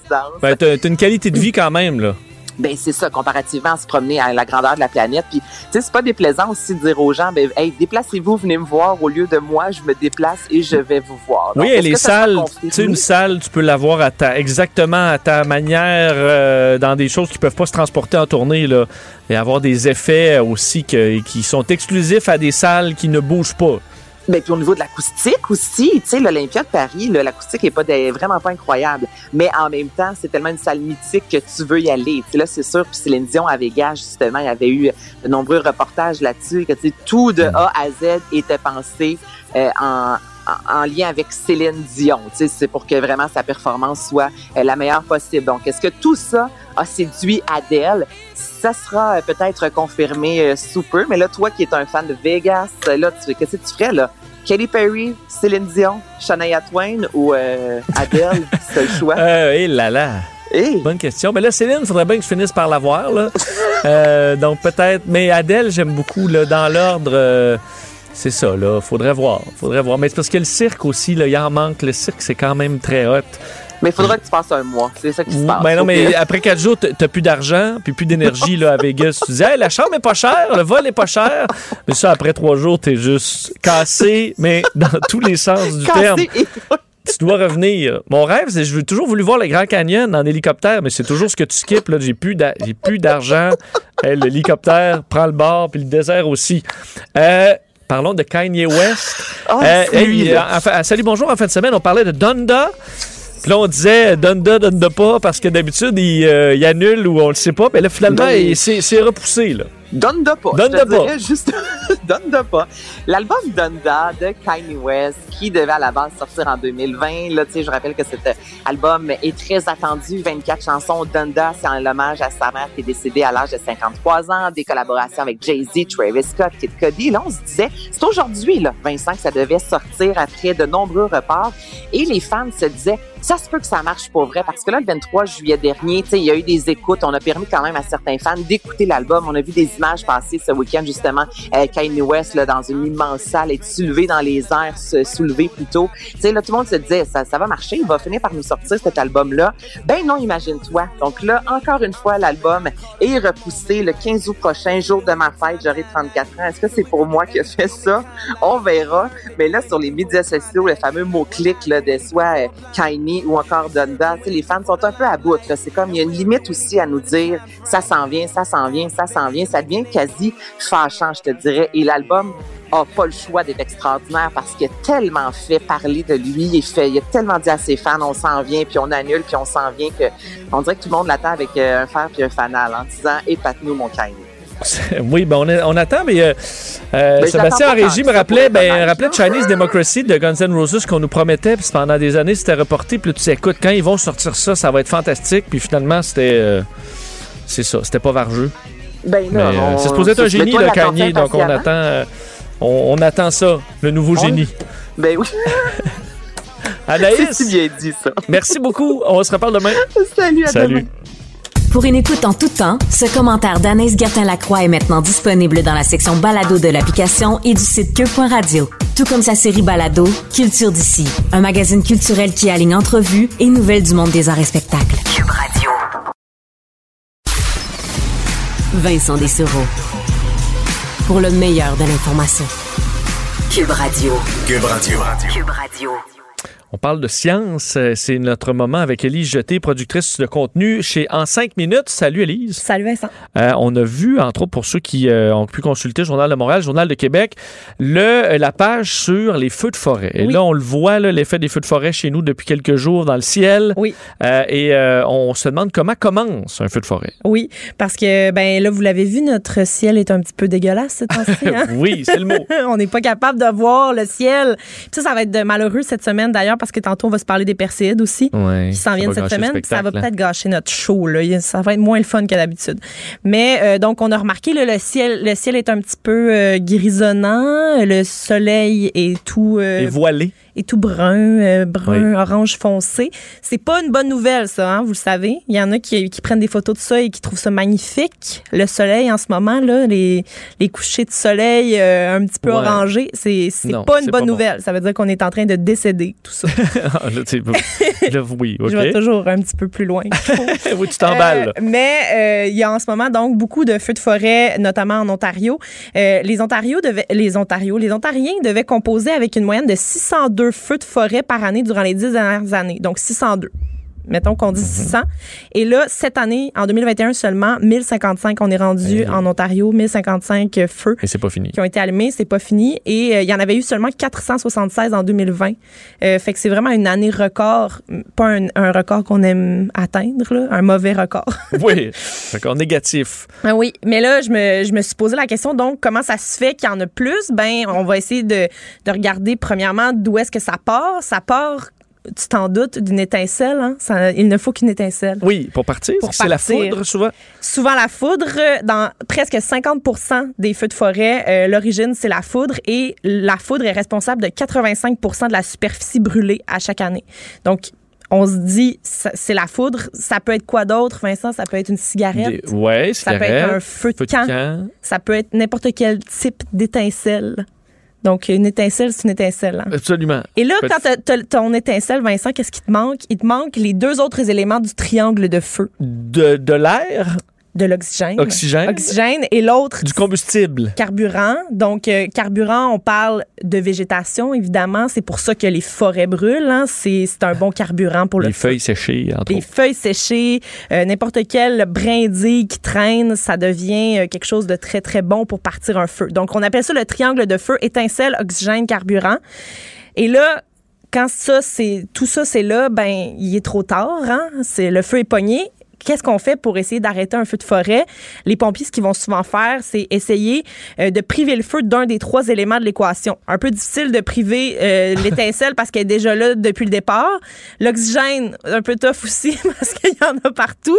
Donc, la troisième affaire, le carburant, on essaie de, euh, en fait, retirer en dégageant la, la, végétation autour du feu pour essayer d'éviter que le feu continue à se propager. Fait que souvent, on va essayer de faire une espèce de... Ils vont parfois abattre des arbres à l'avance juste pour comme contourner le feu, euh, permettre euh, une zone libre, si on veut, avant le reste de la forêt. Ils vont sacrifier une partie de la forêt pour éviter qu'elle brûle au complet. Fait qu'il y a plusieurs solutions qui existent. Évidemment, euh, il y a celle-là. des hélicoptères, ça aide souvent hein, à aller voir où est-ce qu'on en est. Les météorologistes utilisent aussi des données satellites pour donner aux pompiers là, une prévision à la minute près de l'évolution des conditions des incendies. Par contre, les hélicoptères, ben ils ont besoin de visibilité, hein. Puis qu'est-ce que ça fait du feu? Hmm, beaucoup de fumée. Fumée, un peu comme celle qu'on a ici à Montréal, qui vient jusque chez nous. Donc, euh, c'est pas facile d'éteindre un feu de forêt. C'est là où je voulais en venir. Euh, parce que, la solution, oui, abattre les arbres autour du feu pour pas qu'ils pognent en feu, c'est pas simple. C'est pas simple. Après ça, les hélicoptères, il y a de la fumée. Il y a beaucoup, beaucoup d'embûches finalement quand on vient pour euh, éteindre les feux. C'est pour ça qu'en ce moment, ben, ça continue. Puis c'est pour ça aussi qu'il y a des restrictions sur où est-ce qu'on a le droit de faire des feux.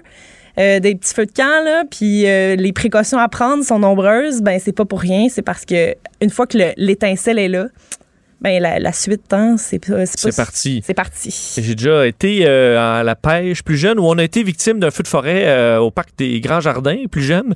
Et euh, justement, petit orage. Et là, après ça, les, les avions citernes, évacuation, la montagne en feu, les hélicoptères, le gros kit. J'avais été vraiment impressionné du travail des pompiers forestiers d'ailleurs, qui font un travail exceptionnel.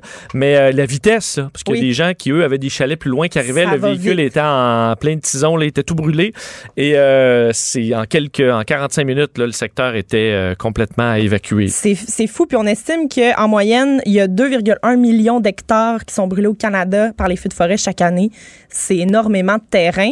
Euh, puis tu sais, on pourrait dire, bon, c'est vraiment ravageur, c'est ravageur, là, des, des, des, feux de forêt, mais il y a quand même des avantages. On va essayer de trouver du positif dans tout ça.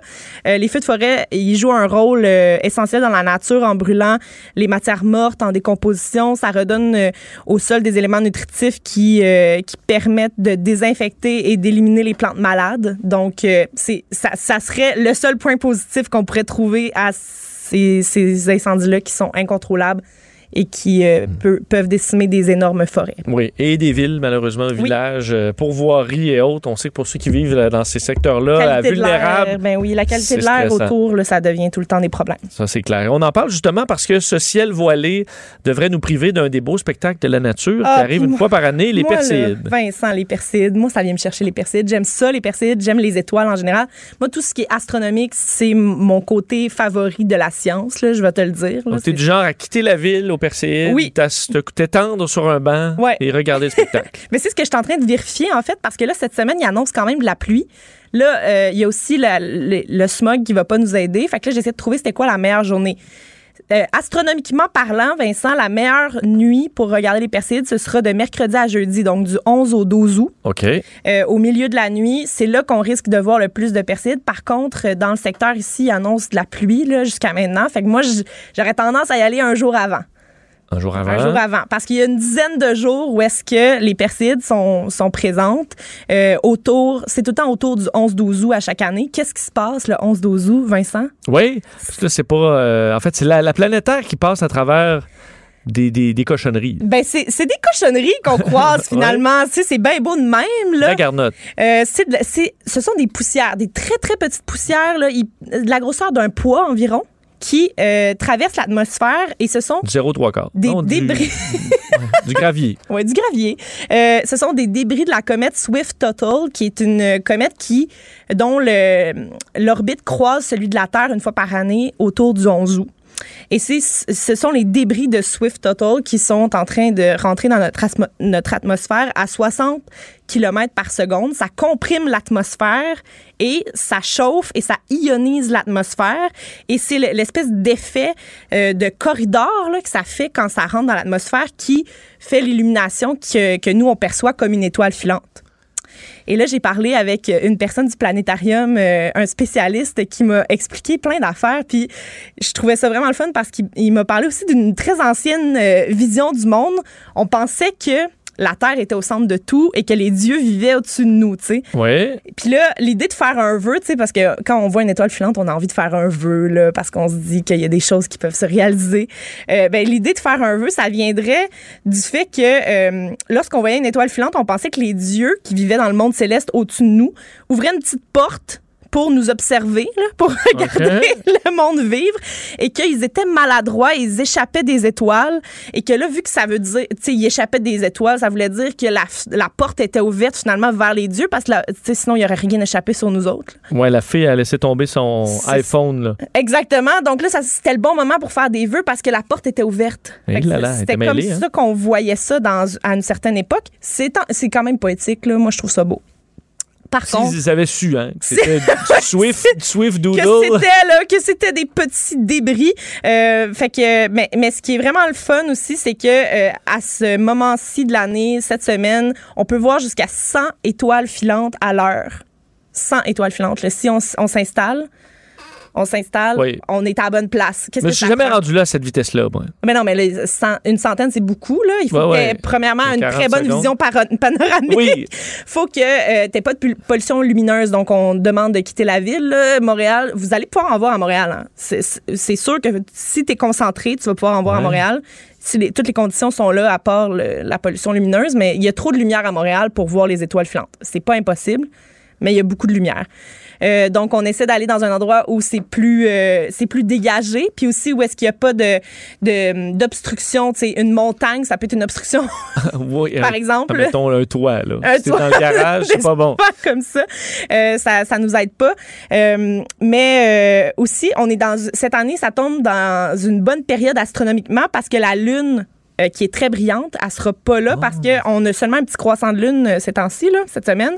Fait que s'il y avait eu une pleine lune, ça aussi, ça fait de la lumière un peu comme un lampadaire. Fait que ça nous aurait fait de la pollution lumineuse euh, qui vient directement du ciel. C'est ça, lunaire.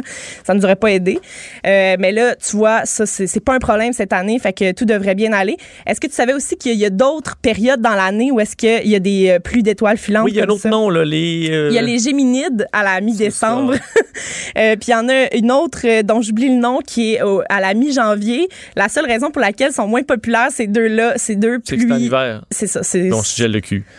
Ben, je l'aurais pas dit comme ça, mais maintenant que tu le dis, oui. Mais le ciel, est, quand il fait vraiment froid, là, il est clair. Là, le ciel est clair. Sec. Par contre, s'il y a de la neige et tout ça, ça. Ouais, tes yeux sont gelés.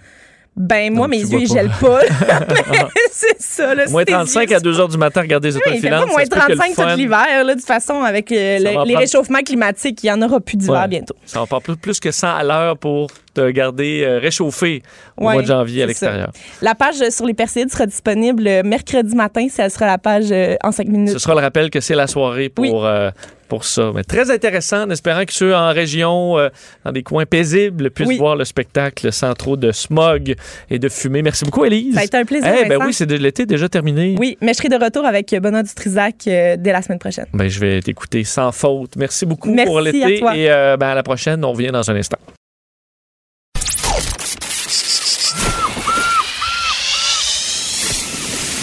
Le Dessureau du Québec. Curieux, intelligent, débrouillard, l'une des espèces d'animateurs les plus recherchés de la planète. Vincent Dessereau. Cube Radio. Il y a à peu près deux ans, j'ai parlé à Salut Bonjour d'une application qui euh, permet de louer sa piscine, un peu comme le Airbnb de la piscine. Ça s'appelait, euh, ça s'appelait Swimply, Swimply ou Swimply.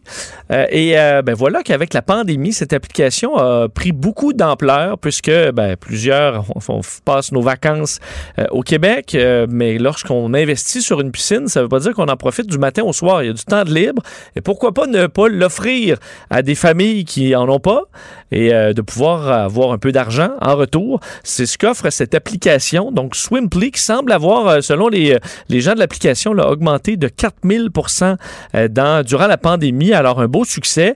Et bon, je me demandais ce qui amenait des propriétaires de piscines à louer leur piscine à des inconnus. notre prochaine invitée est l'une d'entre elles, résidente de l'île Perrault, qui loue justement sa piscine sur cette application. Suzanne Mansour est, est en ligne. Bonjour. Bonjour. Euh, qu'est-ce qui vous a amené à louer votre, euh, votre piscine à des inconnus? Euh, c'était un peu par hasard que j'ai trouvé parce que on fait le Airbnb à notre domicile depuis plus que cinq ans et avec le nouveau piscine, c'est une bonne chose à ajouter aux, clients. Et j'ai fait une annonce avec l'Airbnb, mais c'est pas vraiment fait pour faire ça, l'Airbnb, parce que ça annonce encore les, les chambres et je veux vraiment juste euh, une annonce séparée pour la piscine. Alors j'ai tombé après.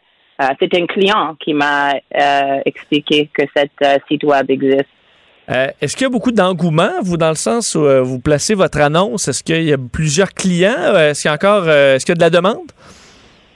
Euh, c'est juste vraiment deux semaines qu'on a mis et à date, on avait euh, deux clients et un client qui a fait une répète visite.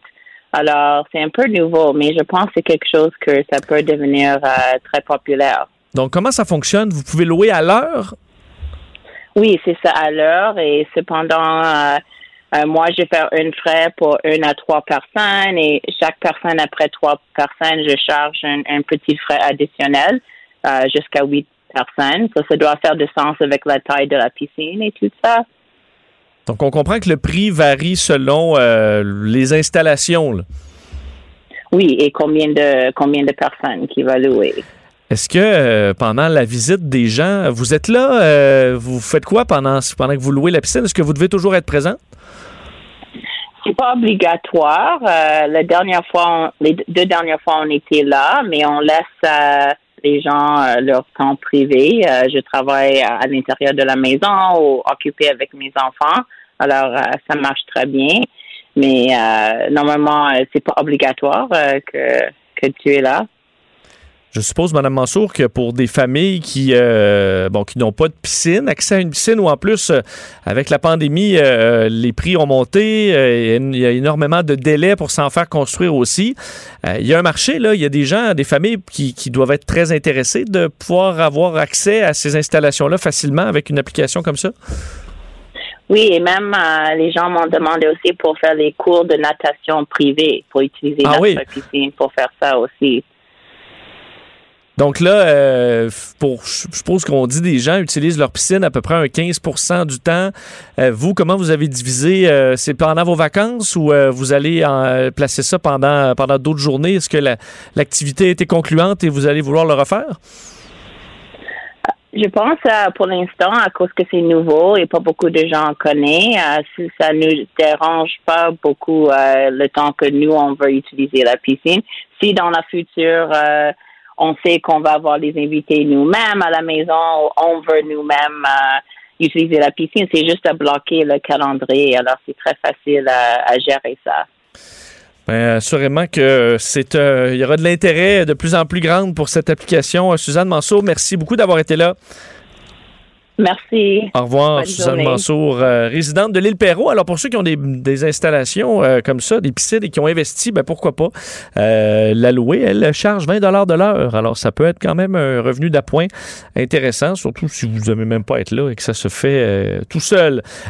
C'est presque terminé pour nous. Vous rappelez que demain, quand même une nouvelle d'importance qui sera surveillée. Les modalités euh, du passeport vaccinal seront dévoilées demain. Le ministre de la Santé, Christian Dubé, qui fera l'annonce de tous les détails concernant le passeport vaccinal. À mon avis, ce sera pas mal le sujet du jour. Euh, d'ici là, dans quelques instants, c'est Caroline et qui arrivent. On se reparle demain midi. Au revoir. Cube Radio.